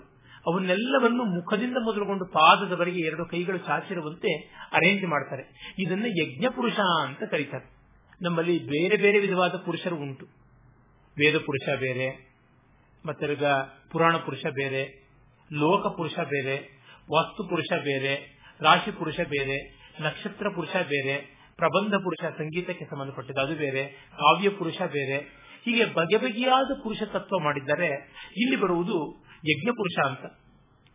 ಅಲ್ಲಿ ಕ್ಷೀರಪಾತ್ರ ಅಂತ ಯಾವುದಿದೆ, ಹಾಲನ್ನ ಯಜ್ಞಕ್ಕಿಯಲ್ಲಿ ತುಂಬಿಟ್ಟಿರ್ತಾರೆ, ಅದು ತಲೆಯಾಗುತ್ತೆ.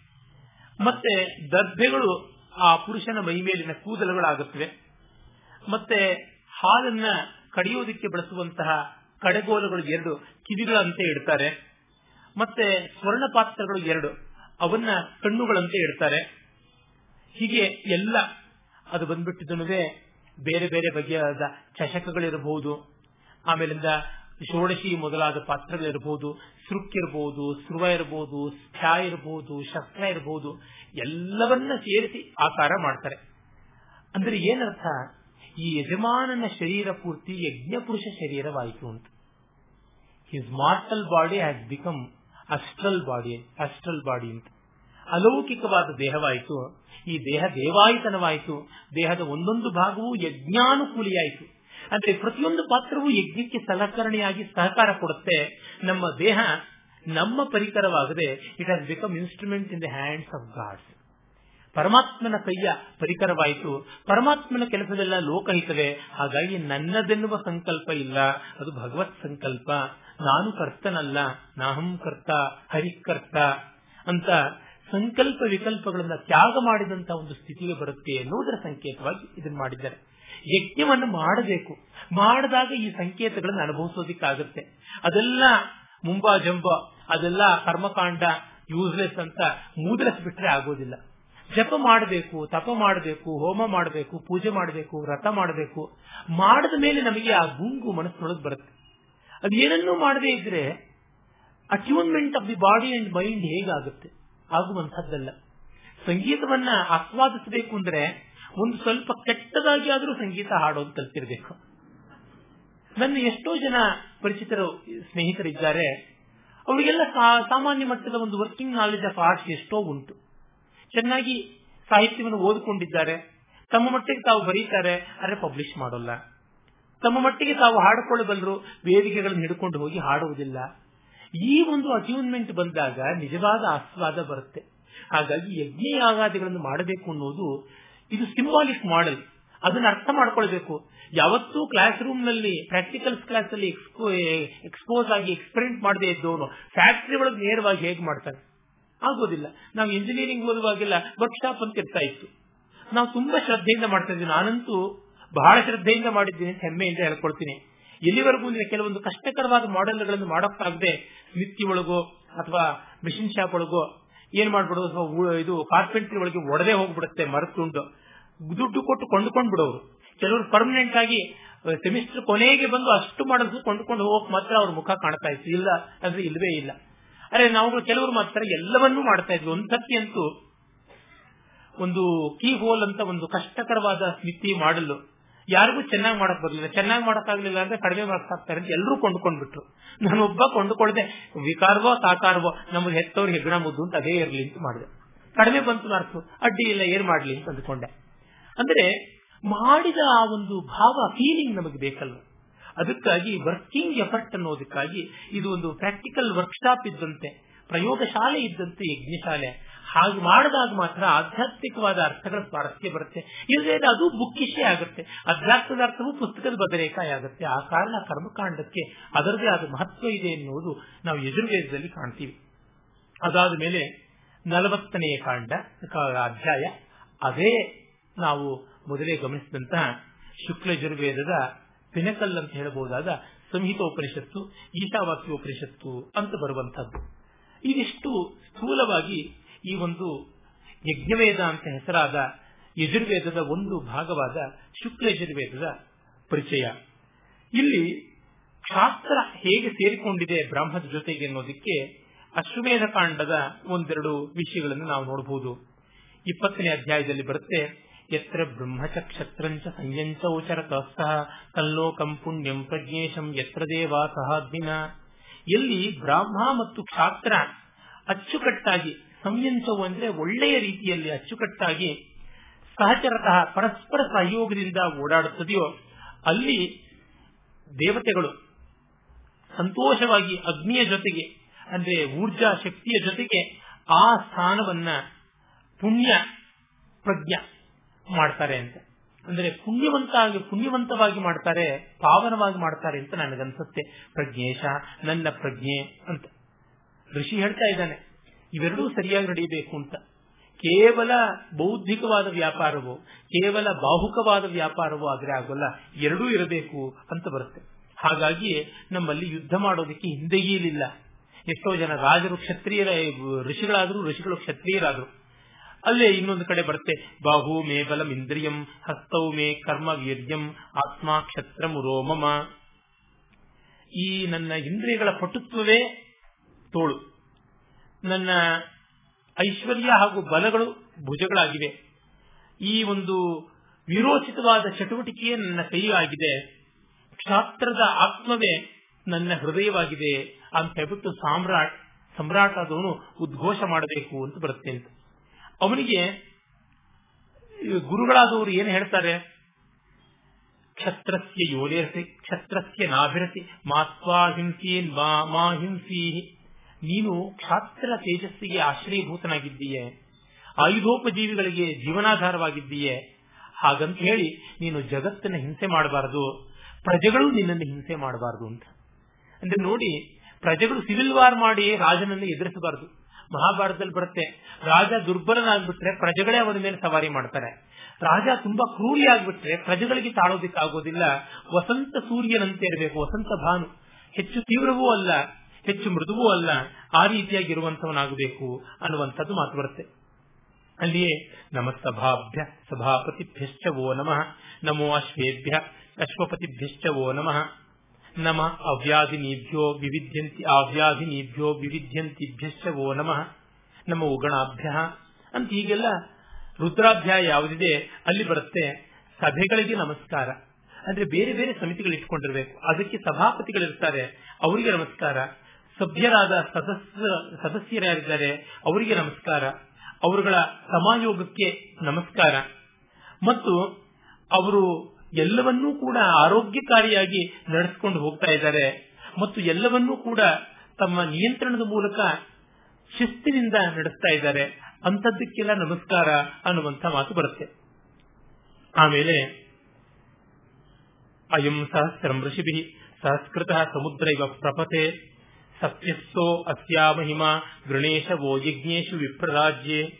ಅಂದ್ರೆ ಈ ಸಮ್ರಾಟ್ ಸಾವಿರಾರು ಋಷಿಗಳ ದ್ವಾರ ಬಲಶಾಲಿಯಾಗಿ ಸಮುದ್ರದ ಹಾಗೆ ಗಂಭೀರವಾಗಿ ಎಲ್ಲ ಯಜ್ಞ ಕಾರ್ಯಗಳಲ್ಲಿ ತಾನು ಪಾಲ್ಗೊಂಡು ವಿದ್ವದ್ರಾಜ ಶಿಖಾಮಣಿಯಾಗಿ ಬೆಳಗಲಿ, ಇವನು ಸತ್ಯವನ್ನ, ಬಲವನ್ನ ತನ್ನ ಬೆಂಬಲಕ್ಕೆ ಇಟ್ಟುಕೊಳ್ಳಲಿ ಅಂತ ನಾವು ಹಾರೈಸ್ತೀವಿ ಅನ್ನುವಂಥ ಮಾತು ಬರುತ್ತೆ. ಹೀಗೆ ಅನೇಕ ಶಾಸ್ತ್ರ ತೇಜಸ್ಸನ್ನ ಮೆಚ್ಚುವಂತ ಮಾತು ಬರುತ್ತೆ. ಹಾಗೆ ಬಹಳ ಪ್ರಸಿದ್ಧವಾದಂತಹ ಋಷಿಗಳ ರಾಷ್ಟ್ರಗೀತ ಆ ಬ್ರಹ್ಮನ್, ಬ್ರಾಹ್ಮಣೋ ಬ್ರಹ್ಮ ವರ್ಷಸಿ ಜಾಯತಾಮ್ ಅಂತ ಯಾವುದು ಉಂಟು, ಆ ಮಂತ್ರ ಕೂಡ ಇಲ್ಲಿಯೇ ಬರುತ್ತೆ ಅಶ್ವಮೇಧ ಕಾಂಡದಲ್ಲಿಯೇ. ಅಂದ್ರೆ ನಮ್ಮ ರಾಜ್ಯಕ್ಕೆ ಕ್ಷೇಮವಾಗಲಿ, ಒಳ್ಳೆಯ ವೀರ ಯೋಧರು ಪ್ರತಿಯೊಂದು ಮನೆಯಲ್ಲೂ ಹುಟ್ಟಲಿ, ಹೆಂಗಸರಿಗೆಲ್ಲ ಶೋಭೆ ಇದ್ದು ಅವರು ಊರಿಗೆ ಭೂಷಣವಾಗಲಿ, ನಮ್ಮ ಕುದುರೆಗಳು ವೇಗವಾಗಿ ಓಡಲಿ, ನಮ್ಮ ಎತ್ತುಗಳು ಚೆನ್ನಾಗಿ ಗಾಡಿಯನ್ನು ಎಳೆಯಲಿ, ನಮ್ಮ ಸೈನಿಕರು ಒಳ್ಳೆಯ ರಸಿಕರಾಗಲಿ ಎಂದೂ ಕೂಡ ಸೋಲನ್ನು ಕಾಣದೆ ಗೆದ್ದೇ ಬರಲಿ ಎಲ್ಲ ಯುದ್ಧಗಳಲ್ಲಿ. ನಮಗೆ ಬೇಕಾದಷ್ಟು ಮಳೆ ಬರಲಿ. ಎಲ್ಲ ಮರಗಳು ಪುಷ್ಪ. ಎಲ್ಲ ಪುಷ್ಪಗಳು ಫಲವಂತವಾಗಲಿ. ಆಮೇಲೆ ಈ ನಮ್ಮ ಜಗತ್ತಿನಲ್ಲಿ ಯಾರಿಗೂ ಪರಸ್ಪರ ದ್ವೇಷವಿಲ್ಲದಂತೆ ಆಗಲಿ, ಪ್ರತಿಯೊಬ್ಬರೂ ಒಳ್ಳೆಯ ರೀತಿಯಲ್ಲಿ ಯೋಗಕ್ಷೇಮಗಳನ್ನು ಇಟ್ಟುಕೊಂಡು ಉಳಿಯಲಿ ಅನ್ನುವಂಥದ್ದೆಲ್ಲ ಮಾತು ಬರುತ್ತೆ. ಇಂತಹ ಒಂದು ಮಂಗಳಮಯವಾದ, ಕಲ್ಯಾಣಕರವಾದ ಮಾತನ್ನ ಬ್ರಾಹ್ಮಣನಿಗೆ, ಕ್ಷತ್ರಿಯನಿಗೆ, ವೈಶ್ಯನಿಗೆ, ಶೂದ್ರನಿಗೆ, ಚಂಡಾಲನಿಗೆ, ನಮ್ಮ ದೇಶದವನಿಗೆ, ಬೇರೆ ದೇಶದವನಿಗೆ, ಊರ್ನವನಿಗೆ ಕಾಡನವನಿಗೆ ಎಲ್ಲರಿಗೂ ಊತ ಆರಣ್ಯಾಯಚ ಉಚಸ್ಸು, ಉತಸ್ವೇ ಪರಾಯಚ ಎಲ್ಲರಿಗೂ ವಿತರಣೆ ಮಾಡಲಿ ಅನ್ನುವಂತಹ ಮಾತು ಬರುತ್ತೆ. ಹೀಗಾಗಿ ವೇದದ ಸಂದೇಶ ಅಷ್ಟು ವ್ಯಾಪಕವಾದದ್ದು ಅನ್ನುವಂಥದ್ದು ಗೊತ್ತಾಗುತ್ತೆ. ಆಮೇಲೆ ನಾನು ಮೊದಲೇ ಹೇಳಿದೆ, ಆ ಶಿವಸಂಕಲ್ಪ ಮಂತ್ರಗಳು ಕೆಲವಿವೆ ಅಂತ ಹೇಳ್ಬಿಟ್ಟು ಅವನ್ನ ನಾವು ನೋಡಬಹುದು ಯಜ್ಜಾಗ್ರತೋ ದೂರಮುದೈತಿ ದೈವಂ. ತದು ಸುಪ್ತಸ್ಯ ತಥೈವೇತಿ ದೂರಂಗಮಂ ಜ್ಯೋತಿಷಾಂ ಜ್ಯೋತಿರೇಕಂ ತನ್ಮೇ ಮನಃಶಿವ ಸಂಕಲ್ಪಮಸ್ತು ಯಾವ ನನ್ನ ಮನಸ್ಸು ಜಾಗೃತವಾಗಿ ದೂರಕ್ಕೆ ಹೋಗಿ ಮುಟ್ಟಿಸುತ್ತೋ, ಅಥವಾ ಈ ಸಂಕಲ್ಪದ ಮೂಲಕವಾಗಿ ದೂರ ದೂರ ಓಡಾಡ್ತಾ ಇರುತ್ತೋ, ಎಲ್ಲ ಜ್ಯೋತಿ ಸ್ಥಾನಗಳು ಯಾವುದಿವೆ, ಅವುಗಳನ್ನೂ ಮೀರಿದ್ದು ಬೆಳಕನ್ನ ಕೊಡ್ತಾ ಇದೆಯೋ, ಅಂಥ ನನ್ನ ಮನಸ್ಸು ಒಳ್ಳೆಯದನ್ನೇ ಮಾಡಲಿ ಅಂದ್ರೆ ನೋಡಿ ನಮ್ಮ ಮನಸ್ಸು ಎಚ್ಚರವಾದಾಗ ಎಷ್ಟು ದೂರಕ್ಕೂ ಹೋಗುತ್ತೆ. ಎಷ್ಟು ಜೋರಾಗಿ ಬೇಕಾದರೂ, ಎಷ್ಟು ತೀವ್ರವಾಗಿ ಬೇಕಾದರೂ ಚಿಂತನೆ ಮಾಡುತ್ತೆ. ಮತ್ತೆ ಯಾರನ್ನೂ ಕೂಡ ಪ್ರೇರಿಸುತ್ತೆ, ನೋಯಿಸುತ್ತೆ, ನಲಿಸುತ್ತೆ, ಎಲ್ಲ ಮಾಡುತ್ತೆ. ಇಂಥ ಆಮ್ನಿಪೊಟೆಂಟ್ ಆಗಿರೋ ಮನಸ್ಸಿಗೆ ಒಳ್ಳೆಯದನ್ನೇ ಮಾಡುವಂತ ಸ್ಥಿತಿ ಬರಲಿ ಅಂತ.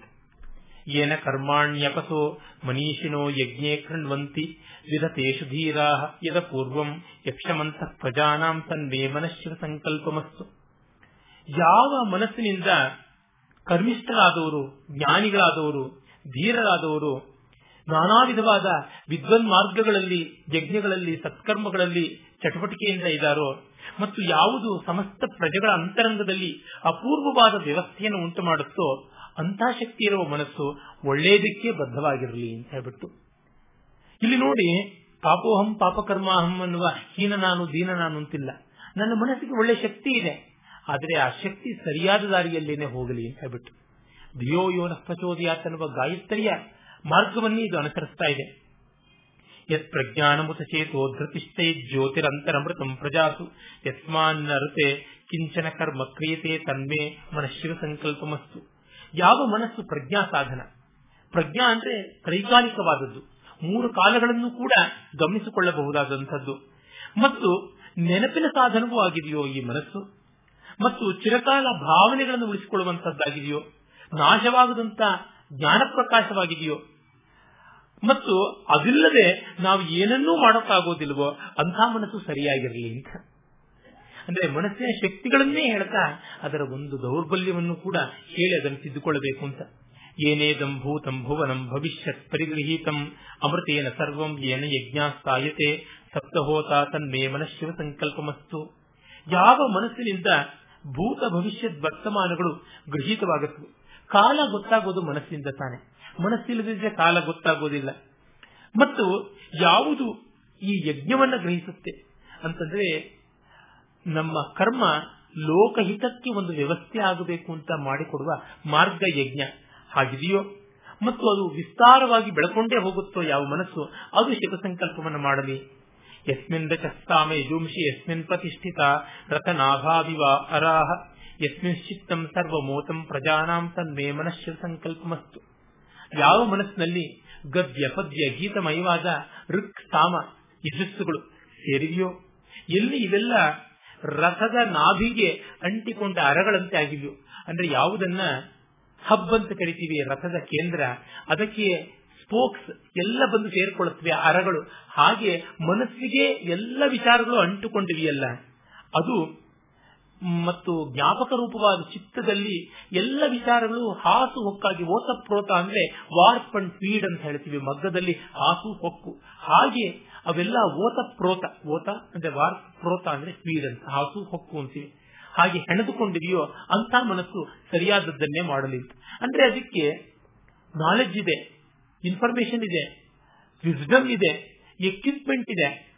ಆದರೆ ಒಳ್ಳೆಯ ಡಿರೆಕ್ಷನ್ ಇಲ್ಲ. ಅದು ಆಗಲಿ. ಸುಶಾರತಿರಶ್ವಾನಿವ ಎನ್ ಮನುಷ್ಯಾನ್ನೇ ನೀಯತೇಭಿ. ಶುಚಿರ್ ಶುಚಿರ್ ಆಜಿನೈವ. ಹೃತ್ಪ್ರತಿಷ್ಠಂ ಯದಜಿರಂ ಜಗಿಷ್ಠಂ ತನ್ಮೇ ಮನಶ್ಯ ಸಂಕಲ್ಪಮಸ್ತು. ಅಂದರೆ ಒಳ್ಳೆಯ ಸಾರಥಿ, ಒಳ್ಳೆಯ ರಥಗಳು, ಒಳ್ಳೆಯ ಕುದುರೆಗಳು, ಇವೆಲ್ಲ ಇರುವಂತ ಒಂದು ವ್ಯವಸ್ಥೆ ಹೇಗೆ ಮನುಷ್ಯರನ್ನ ಮುನ್ನಡೆಸುತ್ತೋ ಹಾಗೆ ಈ ಮನಸ್ಸು ಸರಿಯಾದ ಸಂಕಲ್ಪ ಮಾಡಿ ಎಲ್ಲರನ್ನೂ ಮುನ್ನಡೆಸಲಿ ಅಂತ. ಸಾರಥಿ ಚೆನ್ನಾಗಿದ್ದಾನೆ, ಕುದುರೆ ಚೆನ್ನಾಗಿದೆ, ರಥ ಚೆನ್ನಾಗಿದೆ. ಆದ್ರೆ ಯಾವ ದಾರಿಲಿ ಹೋಗ್ಬೇಕು ಅಂತ ಗೊತ್ತಿಲ್ಲ. ಆ ದಾರಿಯನ್ನ ಸರಿಯಾಗಿ ಮಾಡಲಿ ಅಂತ ಹೇಳಿ ಶಿವಸಂಕಲ್ಪ ಮಸ್ತು ಅನ್ನುವಂತ ಒಂದು ಭಾವವನ್ನ ಇದು ತೋರುವಂತದ್ದಾಗಿದೆ ಹಾಗೆ ಈ ವೇದದಲ್ಲಿ ಇನ್ನು ಅನೇಕ ವಿಷಯಗಳು ಬರ್ತವೆ ಅಲ್ಲಿ ಕೆಲ ಕೆಲವೊಂದು ಮಾತುಗಳನ್ನ ಕೆಲ ಕೆಲವೊಂದು ಮಂತ್ರಗಳನ್ನ ನಾವೀಗ ಗಮನಿಸೋಣ.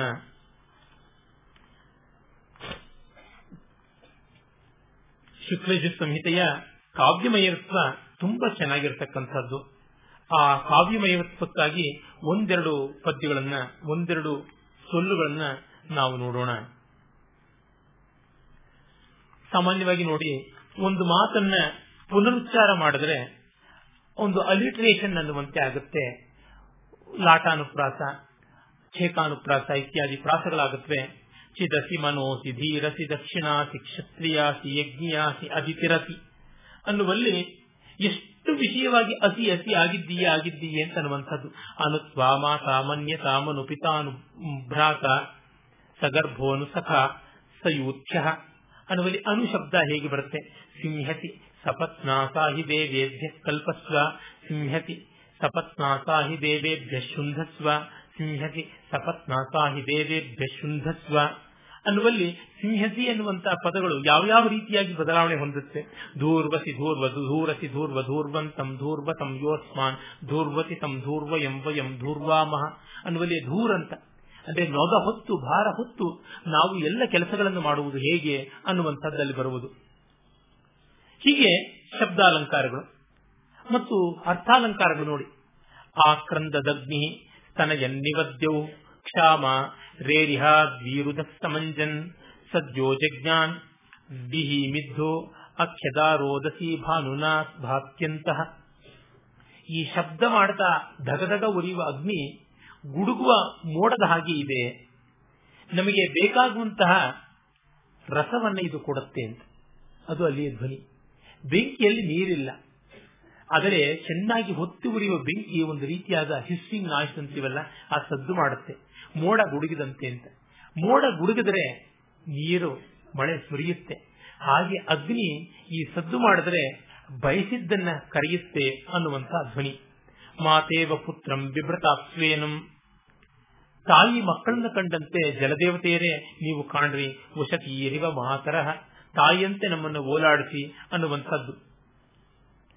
ಹೀಗೆ ರೈತ ಬೆಳೆಯನ್ನ ಬೆಳೆದು ಎಲ್ಲರಿಗೂ ಕೂಡ ಬೆಳೆಯನ್ನ ಹಂಚುವ ಹಾಗೆ ನಾವು ಹವಿಸ್ಸನ್ನ ಕೊಡ್ತೀವಿ, ಅಗ್ನಿಯೇ ನೀನು ಎಲ್ಲರಿಗೂ ತೆಗೆದುಕೊಂಡು ಹೋಗಿ ಹಂಚು ಅನ್ನುವಂತ ಒಂದು ಮಾತು ಬರುತ್ತೆ.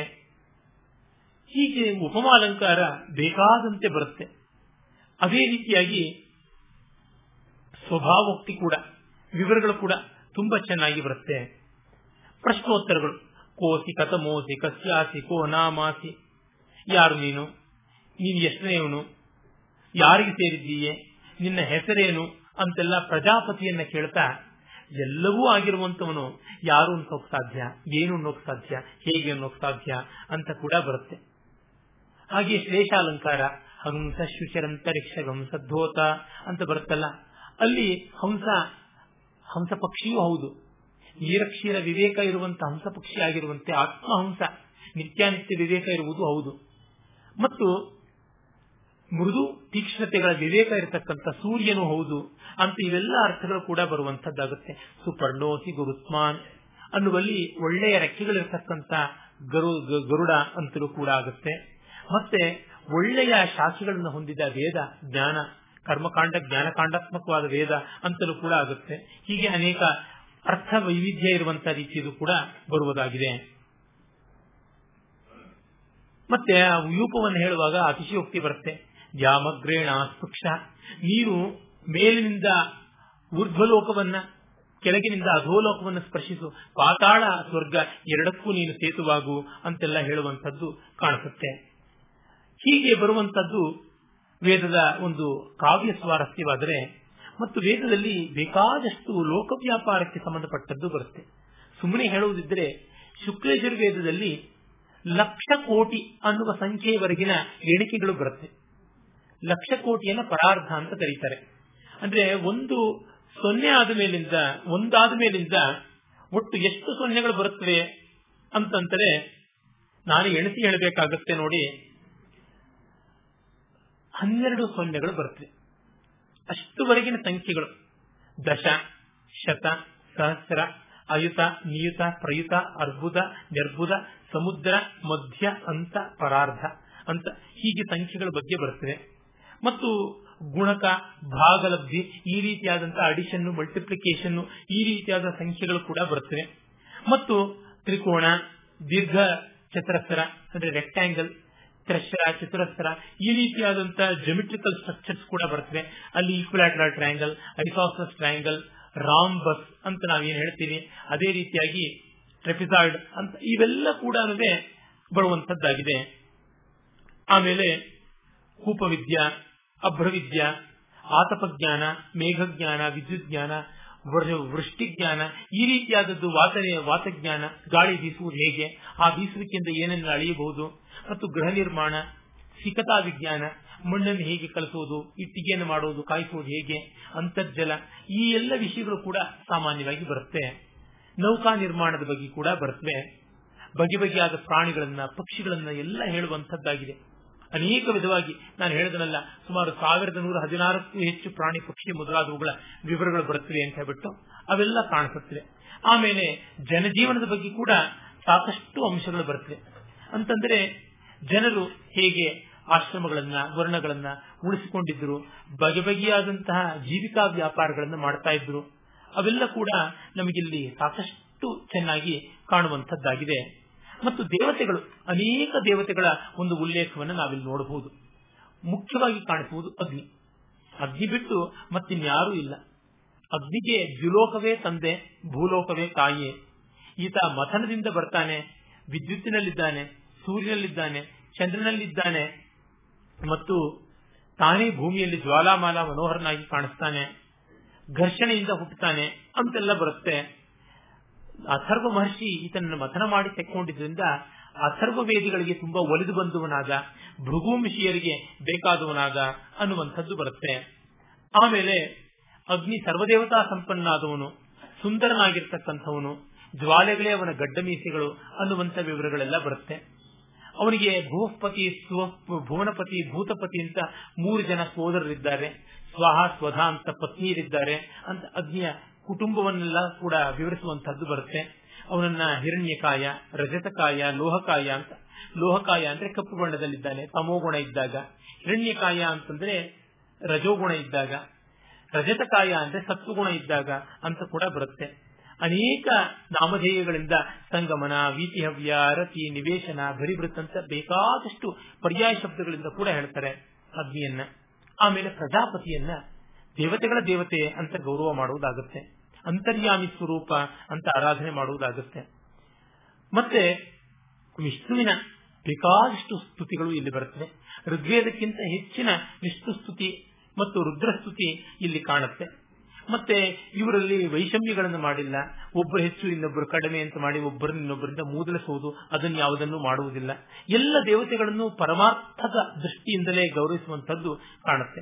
ವಿಷ್ಣುವನ್ನ ನಿಧಿಪಾಲಕ ಅಂತ ಯಜ್ಞ ಸ್ವರೂಪಿ ಅಂತ ಹೇಳಿಬಿಟ್ಟು, ವಿಚಿತ್ರವಾಗಿ ಆಕಾಶವನ್ನೆಲ್ಲ ವ್ಯಾಪಿಸ್ತಾನೆ ಮೂರು ಲೋಕಗಳನ್ನೆಲ್ಲ ಆಕ್ರಮಿಸ್ತಾನೆ, ಸೂರ್ಯ ಚಂದ್ರರನ್ನ ಎಚ್ಚರಿಸ್ತಾನೆ ಅಂತೆಲ್ಲ ಬರುತ್ತೆ. ಇವನು ವರಾಹ ರೂಪವನ್ನಾಗಿ ಪೃಥ್ವಿಯನ್ನು ಉದ್ಧಾರ ಮಾಡಿದ ಅನ್ನುವಂತ ಒಂದು ಉಲ್ಲೇಖ ಕೂಡ ಕಾಣಿಸುತ್ತೆ.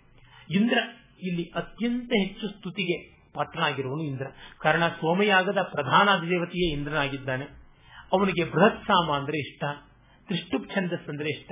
ಅದು ಒಂದು ಸಾಲಿಗೆ ಹನ್ನೊಂದು ಅಕ್ಷರದಂತೆ ಒಟ್ಟು ನಲವತ್ನಾಲ್ಕು ಅಕ್ಷರ ಇರುವಂತದ್ದು ಓಜಸ್ವಿಯಾದ ಛಂದಸ್ಸು. ಇಂದ್ರ ಕ್ಷತ್ರಿಯರಲ್ಲಿ ಕ್ಷತ್ರಿಯ ಅಂತ ಬರುತ್ತೆ. ಅವನು ವಜ್ರಾಯುಧ ಯಾವ ತರ ಇದ್ದೆ ಅಂತ. ಮತ್ತು ಅವನು ತನ್ನನ್ನು ತಾನು ಹೇಗೆ ಪ್ರಶಂಸೆ ಮಾಡಿಕೊಳ್ತಾನೆ. ರಸಿಕರಲ್ಲಿ ರಸಿಕ ಹೇಗೆ? ಉದಾರಿ ಅನ್ನದಾನಶೀಲ ಅಂತೆಲ್ಲ ಬರುತ್ತೆ. ಆಮೇಲೆ ಅವನು ವೃತ್ರಾಸುರನ ಸಂಹಾರವನ್ನು ಹೇಗೆ ಮಾಡಿದ, ಮರುತ್ತರನ್ನ ಹೇಗೆ ತನ್ನವರನ್ನಾಗಿ ಮಾಡಿಕೊಂಡ ಅಂತೆಲ್ಲ ಬರುತ್ತೆ.